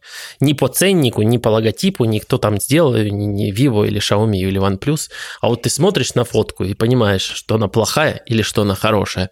Вот это мы должны научить. Как? Вот давай учи, я ж не знаю. Ну, давайте обозначим. Резкость нам нужна э, запредельная детализация на мобилках. О, Оля, я знаю, давайте а, Оля да, да, да, вот, Оля, давай. Господи. Чем отличается хорошая камера от я плохой? Я сейчас скажу свой взгляд на этот вопрос, а, и я понимаю, что многие с ним могут не согласиться, но тем не менее, моя позиция такова, что хорошая камера — это та, которая помогает тебе снимать, а не мешает. То есть для меня хорошая камера там, где минимум настроек, там, где я, в общем-то, могу где-то вмешаться в процесс, но не то чтобы очень много. Я привыкла к Apple, и мне нравится, что они сами беспокоятся за то, чтобы все было, ну, как бы хорошо, нормально. То есть э, мне нужно применять как можно меньше каких-то ухищрений, чтобы выжимать лучшее из всего этого. Поэтому для меня хорошая камера — это та, которую ты можешь там быстро запустить, ты можешь всегда и пользоваться пользоваться с заблокированного экрана, с незаблокированного, чтобы это работало быстро и примерно предсказуемо. Предсказуемый результат это тоже клево. Я пробовала некоторые Android-телефоны, и у меня была такая проблема, что когда я открывала камеру, там было очень много настроек. Для меня это скорее минус, потому что я начинаю отвлекаться на разные ползунки, кнопки, думать, а как лучше настроить так, сяк. И из-за этого я тормозила процесс, и большое количество настроек или какой-то сложный интерфейс, они меня скорее отпугивают. Мне хотелось бы просто открыть, снимать, и, но при этом иметь вот возможность потом каким-нибудь открывающейся менюшкой быстро все это настроить для себя. Я с этим согласен на самом деле. Я всеми руками за, потому что сделать простой интерфейс, ну, то бишь элегантный, да, это сложно. Очень сложно. Это сложно, потому что когда ты заходишь в какой-нибудь условный тот же самый Huawei, там кошмар. 50 опций того, как ты что можешь делать. И ты пока совсем эти будешь крутить, вертеть, ну, ты, конечно, все пропустишь. Но с непривычки это пугает еще. Э, ну, в том числе, да. И мне кажется, что вообще это тоже важная задача разработчиков интерфейсов, в данном случае мобильных камер, сделать так, чтобы человек получал максимум при минимуме действий. А как только возникает дополнительная когнитивная нагрузка в виде как раз вот этих элементов э, дополнительных, которые нужно активировать, включать там, выбирать, настраивать, это, скажем так, работа, которая которую бы по-хорошему человек делать не должен в идеальном мире. И чем меньше этой работы на него возлагается, тем лучше. Но что я могу записать в недостатке, скажем, айфона, которым тем же самым пользуется Оля, камера на айфонах долго запускается. Вот нет быстрого способа запуска. То есть ты должен поднять телефон, включить экран, либо он сам включается, и дальше тебе нужно либо нажать на кнопку, поддержать ее в данном случае, 3D Touch в этом быстрее работал, либо сделать свайп, да, справа налево, и ты переходишь на экран камеры. Но в сравнении с тем, как это реализовано в других телефонах, это реально медленно. Да, это медленней. Потому что там ты нажимаешь два раза кнопку какую-нибудь, я не знаю, питание, и у тебя Более камера. того, я как человек, который много снимает в перчатках, по работе, правда, я могу сделать кадр совершенно даже не, не прикоснувшись ни разу к да, экрану. Да, не снимая перчатки. Это тоже важно. Да, а на айфоне такое тупо невозможно. А вы только носом, да. Носом разблокировали и погнали. Как ни странно, я вот сейчас скажу такую страшную мысль, но меня это, честно говоря, реально стало бесить за последний год, когда я начал увлекаться фотографией. Я из-за этого стал на iPhone очень редко снимать. На него долго снимать. Ну, то есть, он быстро снимает, когда ты уже в камере, но пока ты не в камере, пока он лежит в кармане, вот этот процесс достать, запустить камеру, он, блин, занимает слишком много времени. И, и ну самое да, главное... в зимнее время достать, снять перчатку, запустить камеру. Да, а самое главное, что ты не можешь а, взять телефон в руку, ну, допустим, как я делаю, когда э, хожу по улице с лейкой, да? Я ее беру в руку, обматываю вокруг запястья и хожу, она у меня постоянно в руке. То есть все, что от меня требуется, это нажать на кнопку спуска. Но ты же не можешь сделать так с телефоном. Ты можешь, конечно, взять его в руку, и камера будет гореть, но вероятно, что ты нащелкаешь, пока будешь идти. Миллион разных других э, вариантов, плюс у тебя он будет постоянно разряжаться, потому что у тебя активна камера, у тебя не, не выключается экран, и все это нагружает смартфон, он еще может нагреться, если очень долго это делать. Короче, вот в этом вопросе мне не очень нравится, как реализованы айфоны. Они долго стартуют камеру. У меня, на самом деле, как был какой-то такой кейс, когда я ходила, снимала полтора часа по блошиному рынку, и у меня камера была всегда включена в это время. Я его не блокировала просто потому, что, ну, чтобы было меньше телодвижений. И так как я чувствовала себя там не очень комфортно, я снимала в основном боковой кнопкой и как бы из очень своеобразных ракурсов. То есть я там прохожу мимо кого-то, держу телефон вообще просто так э, максимально близко к себе. У пояса где-то, допустим. От бедра. Да, на, на уровне пояса или там, ну, как бы как-то прижав к другой руке. Ну, короче, очень своеобразно, как будто я просто иду с телефоном в руке и не снимаю. Я снимала боковой кнопкой. И это, конечно, грело, это грело iPhone. Это нормально так его подсадило. Но, в принципе, снимать можно было, потому что я никогда, ну, не задевала случайно кнопку на экране. Я все время снимала боковой. И, в принципе, это работало. Но это, конечно, нифига не удобно. И очень для таких специфичных задач и для увлеченных людей, вот, когда ты хочешь заморочиться и ходить делать какие-то странные вещи и вот снимать так. Потому что, ну, по-другому мне было неловко снимать там. А самое страшное, что камера – это один из самых энергопотребляющих элементов в смартфоне. И проблема-то в чем? Ну, если бы у тебя там была, допустим, какая-нибудь цифровая камера, ну, села и села, да. Угу. Во-первых, можно батарейку поменять, а во-вторых, если села, то как бы ты не теряешься в этом мире. А когда у тебя садится смартфон, то у меня на нем оплата завязана, связь завязана, да, то есть это же не просто камера, это не только камера. И посадить смартфон может быть чревато какими-то даже последствиями. Ну да, особенно если ты в другой, в другой стране какой-нибудь. А у кого-то машина даже не поедет, кстати. Да, вот у его машина не поедет, допустим, если у него сядет смартфон. Ну, то есть это же, блин, еще вот такая есть проблема.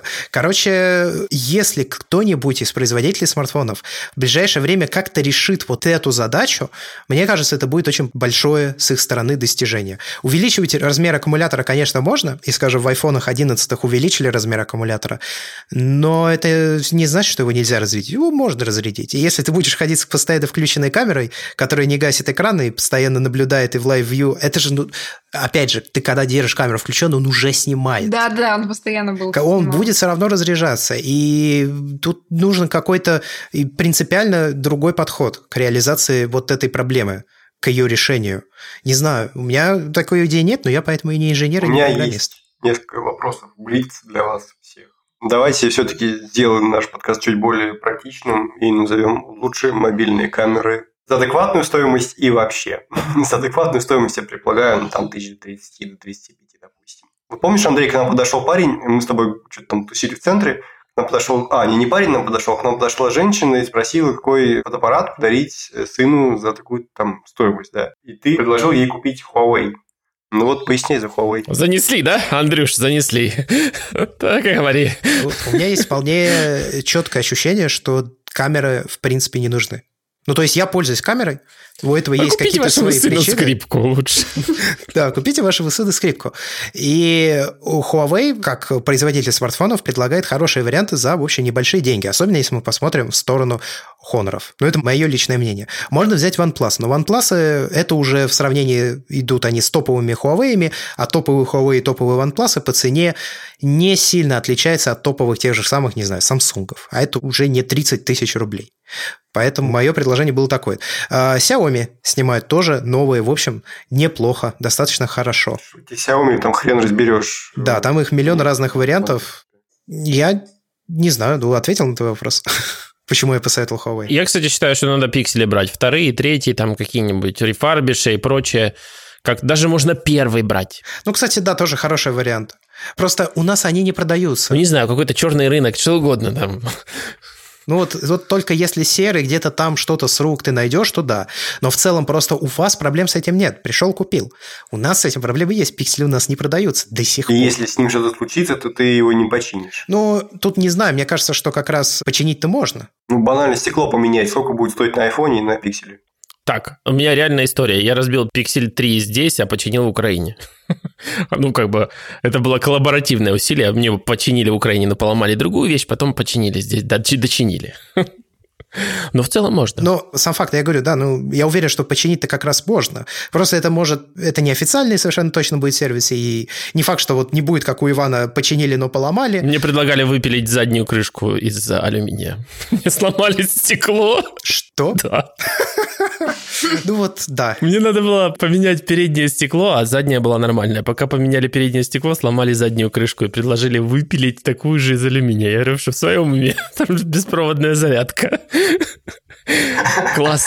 Сервис. На самом деле, если чуть-чуть больше, чем 30 тысяч, да, если там дойти до 40 с небольшим, то 10R сейчас можно купить. И мне кажется, это очень хороший будет вариант. Он долго работает. Да, кстати, вот 10R. Да, и у него, в общем, окей камера. Купите у меня кто-нибудь, пожалуйста, iPhone 10R. Продается. Отличная рекомендация. Вот, купите iPhone 10R у Оли. Контакты будут в описании к этому выпуску подкаста. У меня еще миллион вопросов. Да, Блиц. Георгий, подожди, у меня, кстати, было еще дополнение к предыдущему вопросу насчет того, что взять. Я еще хотела сказать это еще, когда мы обсуждали интерфейсы камер и вот эту всю сложность или простоту. И у меня была еще такая мысль, я забыла ее проговорить, что не то чтобы сильно важно, на мой взгляд, на что ты будешь снимать там, на какого производителя, потому что вот, как мы видим, если уже топовые как бы флагманы, они сейчас становятся как-то ближе друг к другу потому, что ты получаешь на выходе, и, в принципе, потихоньку подходит к тому, что нет разницы, на что ты будешь снимать. То есть там выбираешь ты из в каком бы сегменте финансовом там ты не выбирал смартфон, не то чтобы они будут как-то кардинально различаться. И особенно, если там снимаешь э, с целью публикации в соцсетях, этой разницы ее не то чтобы больш, ну, много людей видят. И важнее, мне кажется, не техника, а то, что ты вкладываешь эти фотографии, что ты хочешь ими рассказать, показать. Ну, то есть э, какая-то художественная составляющая, на мой взгляд, становится сейчас э, важнее, чем ну, техническое качество, там отсутствие шумов э, и вот это все. Потому что очень много людей имеют хорошие ну, как бы телефоны, но, но снимают там условно стену соседнего дома из окна. Ну, то есть, и без разницы, на что снимать эту стену. Вот. Я согласен, конечно, да. Обзорщики мобильных камер с тобой бы поспорили. Они любят фотографировать кирпичи и сравнивать по ним. Оля так длинно и долго сказала простую истину. Неважно, какой у вас iPhone, до тех пор, пока это iPhone. Так что с равом-то? Все уходят от ответа, что не видишь? Я не снимаю в RAW на смартфон. Мне кажется, это дрочево. Я согласен, что можно выжать доп из что-либо. Цвет, информацию, там, детализацию. И, наверное, если ты прям, ну вот, снимал на смартфон, не было другого варианта, и тебе нужно получить какой-то удобоваримый результат, тебе его надо где-то использовать, продать, я не знаю, еще что-то, то, наверное, стоит. Но сам я не снимаю в RAW. У меня есть все камеры, которые сторонние умеют это делать, я ни одной не пользуюсь. Кстати, я считаю, что так как работает с потоком и с RAW-файлом уже искусственный интеллект в последних смартфонах, в частности от Google и Apple, нету никакого смысла копаться в RAW. Просто ты сделаешь практически то же самое, но очень более длительным и мануальным способом. Я не знаю, зачем. Зачем это тебе может понадобиться? Ну, только в рамках какого-то самого исследования. Да, я видела смысл делать это на шестерке, потому что я действительно могла что-то улучшить, и эта съемка в RAW, это был костыль, но можно было получить фотографию получше, чем она иногда получалась. Сейчас э, на Тенаре я не вижу этого, в общем-то. Шестерка же не снимает RAW. Ну, в смысле, не вижу необходимости. 6S. Шестерка, по-моему, еще в RAV не снимал. У меня была шестерка, я очень переживал по этому поводу. Да, 6S. Нужно понимать вообще саму природу РО. Вот что произошло. Это было, ну, как бы, когда производители железа, так сказать, смогли, а производители софта не смогли. Вот в тот момент, когда у тебя такая ситуация, когда вроде бы твое железо может, а чуваки, которые писали к нему софт, не хотели, не могли, им не дали денег или там подобное, или вышло новое поколение, и надо было его продавать, а старое вполне могло, кстати. Кстати, такое с айфонами постоянно происходит, а нам на пикселе завозят. да, между прочим. Так. Мы тут сейчас все просто покраснели и притупили взор. Я, во-первых, свои тоже 5 копеек ставлю по поводу равов. И да, я уже проводил эксперименты, сравнивал, что получается с JPEG и что получается с RAW. И ну, похоже, что да, смысла на iPhone 11 Pro в RAW снимать все-таки нет. А по поводу семерки, скажу так, там разница была очень большая. Я сравнивал обычный JPEG, сравнивал, что получается в RAW, и то, что получается в RAW, похоже на снимок зеркальной камеры, если условия хорошие. Если грамотно снять, нормально проэкспонировать все, то получается изображение по детализации и по всему остальному ну, прекрасное. Вот. А по поводу того, может ли поддерживать э, старый iPhone новые функции, вот они с MacBook также делают на самом деле. Они некоторые функции не дают на старые MacBook. Так, например, на MacBook Pro, который у меня 2015 года не, не везли эту функцию Sidecar, которая позволяет планшетом расширять э, монитор MacBook. Я сначала тоже так побомбил немножко, а потом вспомнил, как я пытался continuity, как только она появилась, запустить на MacBook Air. Там были всякие утилиты, которые открывали эту функциональность, и она работает отвратительно. Видимо, все-таки, э, наверное, если это все-таки работало не очень хорошо, а я был решил, что лучше мы это все-таки не дадим, и это не будет работать э, плохо, чем вот... Хотя я, конечно, понимаю, что эта вот парадигма доведения технологий до идеала, а потом в продакшн, э, она, конечно, Apple все еще как-то более-менее свойственна, но уже не так, как раньше появляется. Я хотела еще чуть-чуть добавлю про равки э, мобильные. Вот для меня лично у меня есть такой кейс, что я перестала снимать на большую камеру как раз из-за того, какой цикл обработки требуется для того, чтобы потом получить картинку итоговую нормальную, которая тебе нравится. То есть э, снять э, равку на камеру, проявить ее и так далее.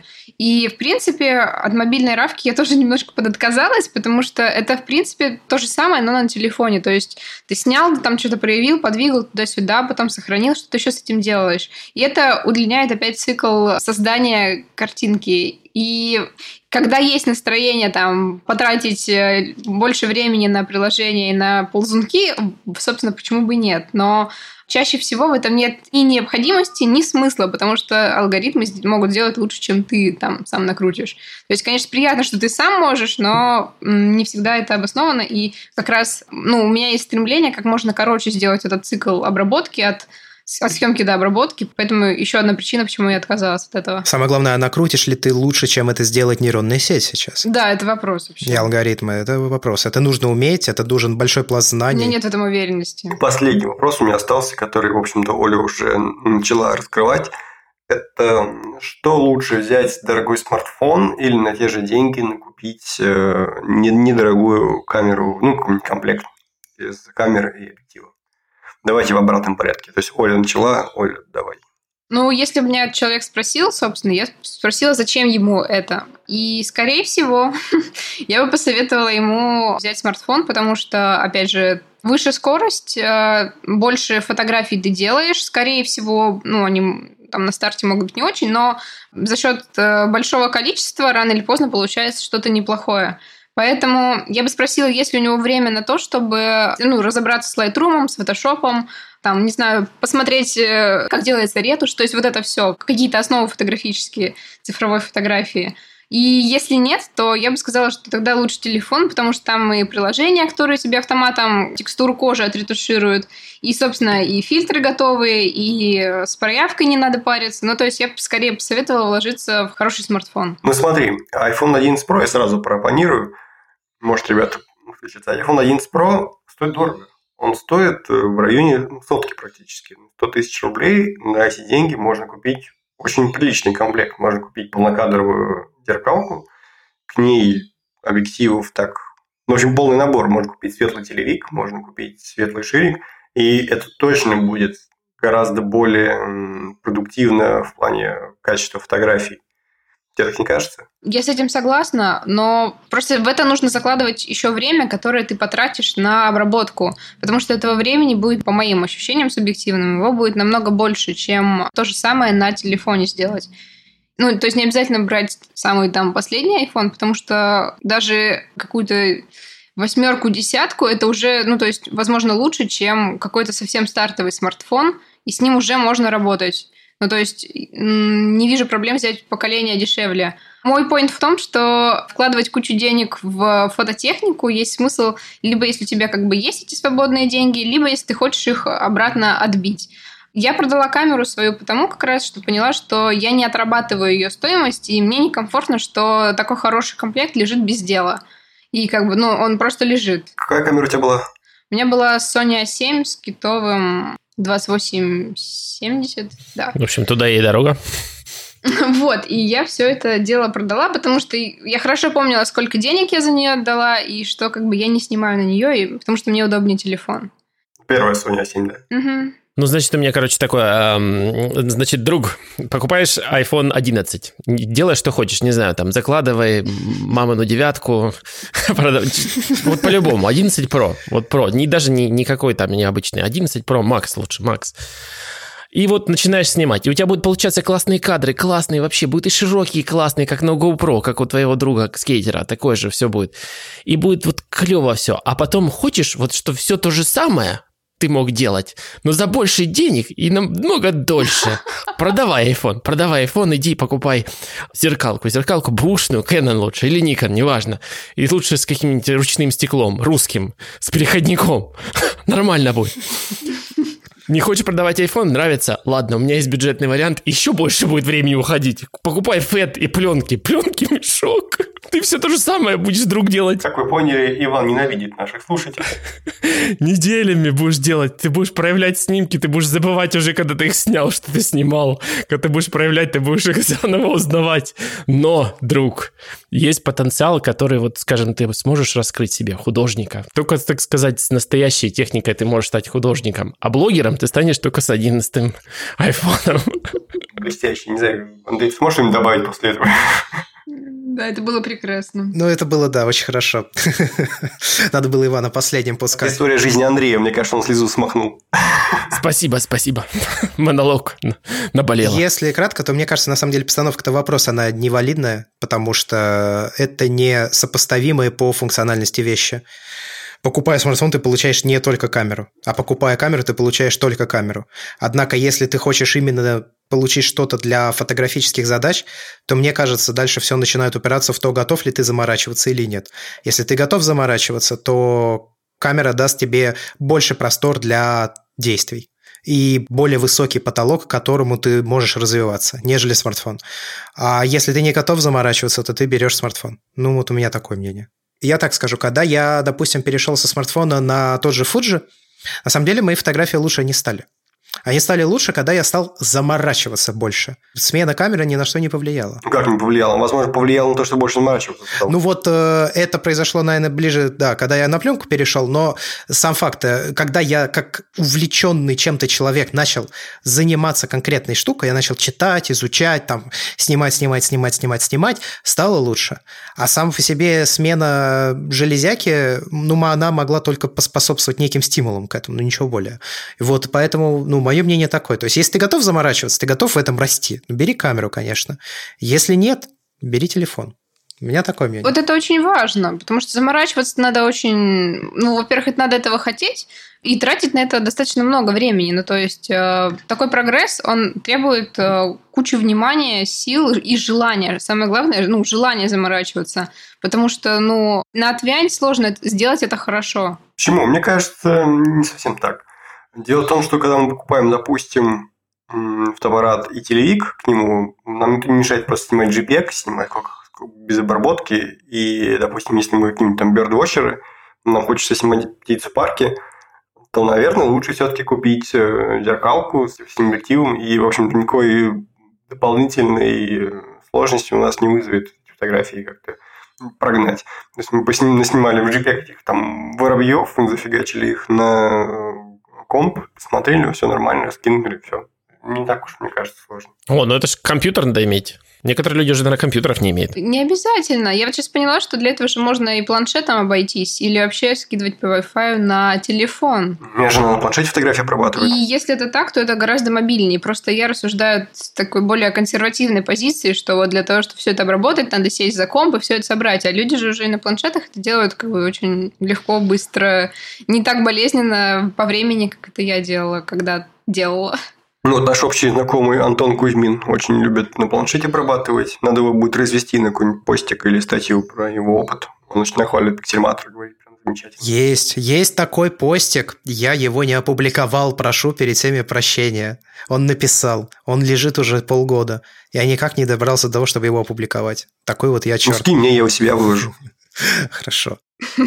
Я тоже пользуюсь пиксимальтером, кстати, да. У меня есть обещанный мануал для человека, как определять хорошую фотографию. Я думаю, его надо по-быстрому, по пунктам, по убыванию, что важно искать вот э, фотографии, когда ты на нее смотришь и пытаешься понять, классная фотография. Но это ты сейчас говоришь чисто о техническом качестве. Да, чисто классная фотография технически, типа оценивая технику, не полностью оторвался, от, скажем так, от художественной части фотографии. То есть вот ты оцениваешь техническую часть. И вот когда ты это смотришь на фото, первое, наверное, самое важное – баланс белого. Если баланс белого будет мимо, то все дальше не важно. Можно даже не продолжать, в принципе. Поправить это все сложно, мы все знаем. В принципе, можно, но это, опять же, надо уметь.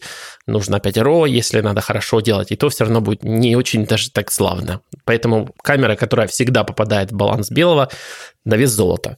Неважно дальше даже практически все остальные качества, но вот баланс белого важно. Дальше цвет. Цвет надо найти какой-нибудь такой объект с большим количеством перепадов красных оттенков и огромным количеством текстуры. Вот его снять.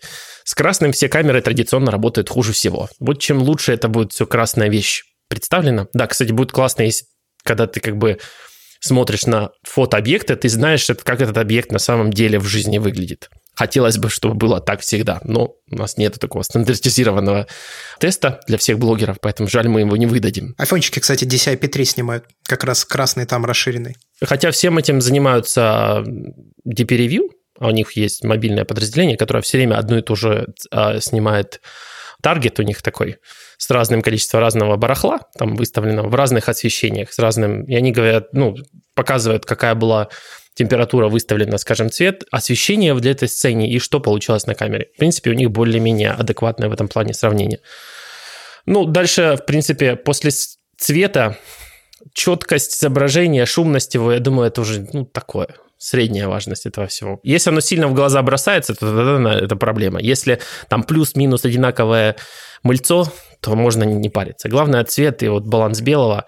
И дальше, наверное, шумность, которую победили мы все дружно HDR. И тоже, опять же, надо ее посравнивать в разных ценах, насколько шуметь начинают объекты, которые двигаются, насколько есть гостинг какой-то.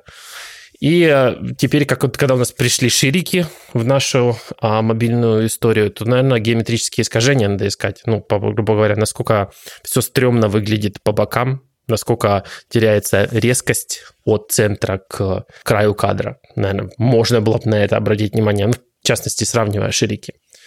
И, собственно говоря, вот, вот эти качества, которыми, наверное, я бы их использовал для определения изображения. Может, у вас есть что-то, что добавить можно к этому списку? Я бы до шум забил, конечно. Но меня, в общем, можно понять. Не, ну это был список по убыванию, то есть важность его в самом низу. Ну да, я понимаю. Я, честно говоря, никогда не сравниваю вообще по какому-то такому набору характеристик. То есть я свято верую в то, что современные камеры, в принципе, все делают окей изображение. Я, понятное дело, тоже на это смотрю не с чек-листом. Типа, так, баланс белого. Но я вижу, когда смотрю на это, думаю, что не так. Вот почему, почему мне это не нравится. Относительно могу сказать. Я согласен с тем, что баланс белого – это прям важно, потому что когда мы выбирали в свое время камеру для Вики, да, мы же Sony-то почему не взяли? Да потому что она по дефолту в баланс белого почему-то все все не увела. И нас это прям сразу оттолкнуло. Возможно, это было опрометчивое решение, но факт в том, что да, баланс белого оттолкнул очень сильно. То есть сразу не рассматривали. О, еще по, по видео забыл сказать. По видео важно звук. На удивление, скажем так, видео с отличной картинкой и дерьмовым звуком будет невозможно смотреть. Да. А вот видео с классным звуком и хреновой картинкой смотреть можно будет в любой день. Это правда, звук очень важный. Thank you. Я думаю, что можно, наверное, заканчивать этот выпуск подкаста. Я хочу поблагодарить э, Олю. Большое тебе спасибо за то, что посетила нас сегодня. Надеюсь, тебе понравилось. Да, спасибо большое, что позвали. Было очень интересно пообщаться. Спасибо, что вышла из своего угла. Подписывайтесь на подкаст Ольги из своего угла. Подписывайтесь на ее телеграм-канал о мобильной фотографии. Мы все ссылки приложим к описанию этого выпуска подкаста. Также вы можете подписаться на блог Георгия. Есть такой gg.pictures. Верно ведь? Да не обязательно, на самом деле. Не обязательно? Да. Ну ладно, окей. Не, не надо, да. Если ты что-то... Не надо. А, с вами были четыре на этот раз человека. Это Оля Драгунова, это Иван Воченко, это я, Андрей Барышников, и Георгий Дже. До скорых встреч. Пока. Пока всем. Всем пока. Да, спасибо. Пока.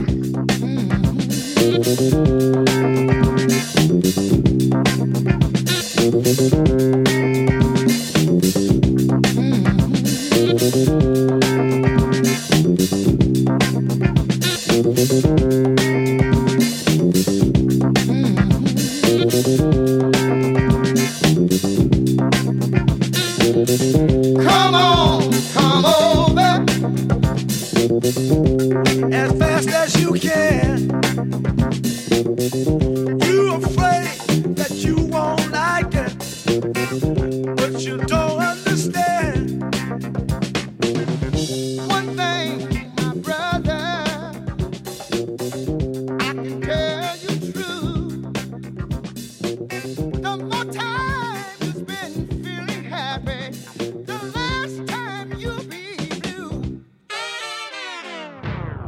я включила. Так, ну что, Ну, говорите, мы после шоу. Да. заказывать Так, я мне не знаю, Google что Pixel происходит 4 обычно в таких случаях. Слушай, я хз. Контент нужен, Иван, контент. Ваня, я безусловно, купил половину С вещей другой стороны, своих. Ты, блин, в Канаде. Было бы возможно сравнить, вот, то есть вместе взять, встретиться, походить. Приезжай в Россию, прилетай.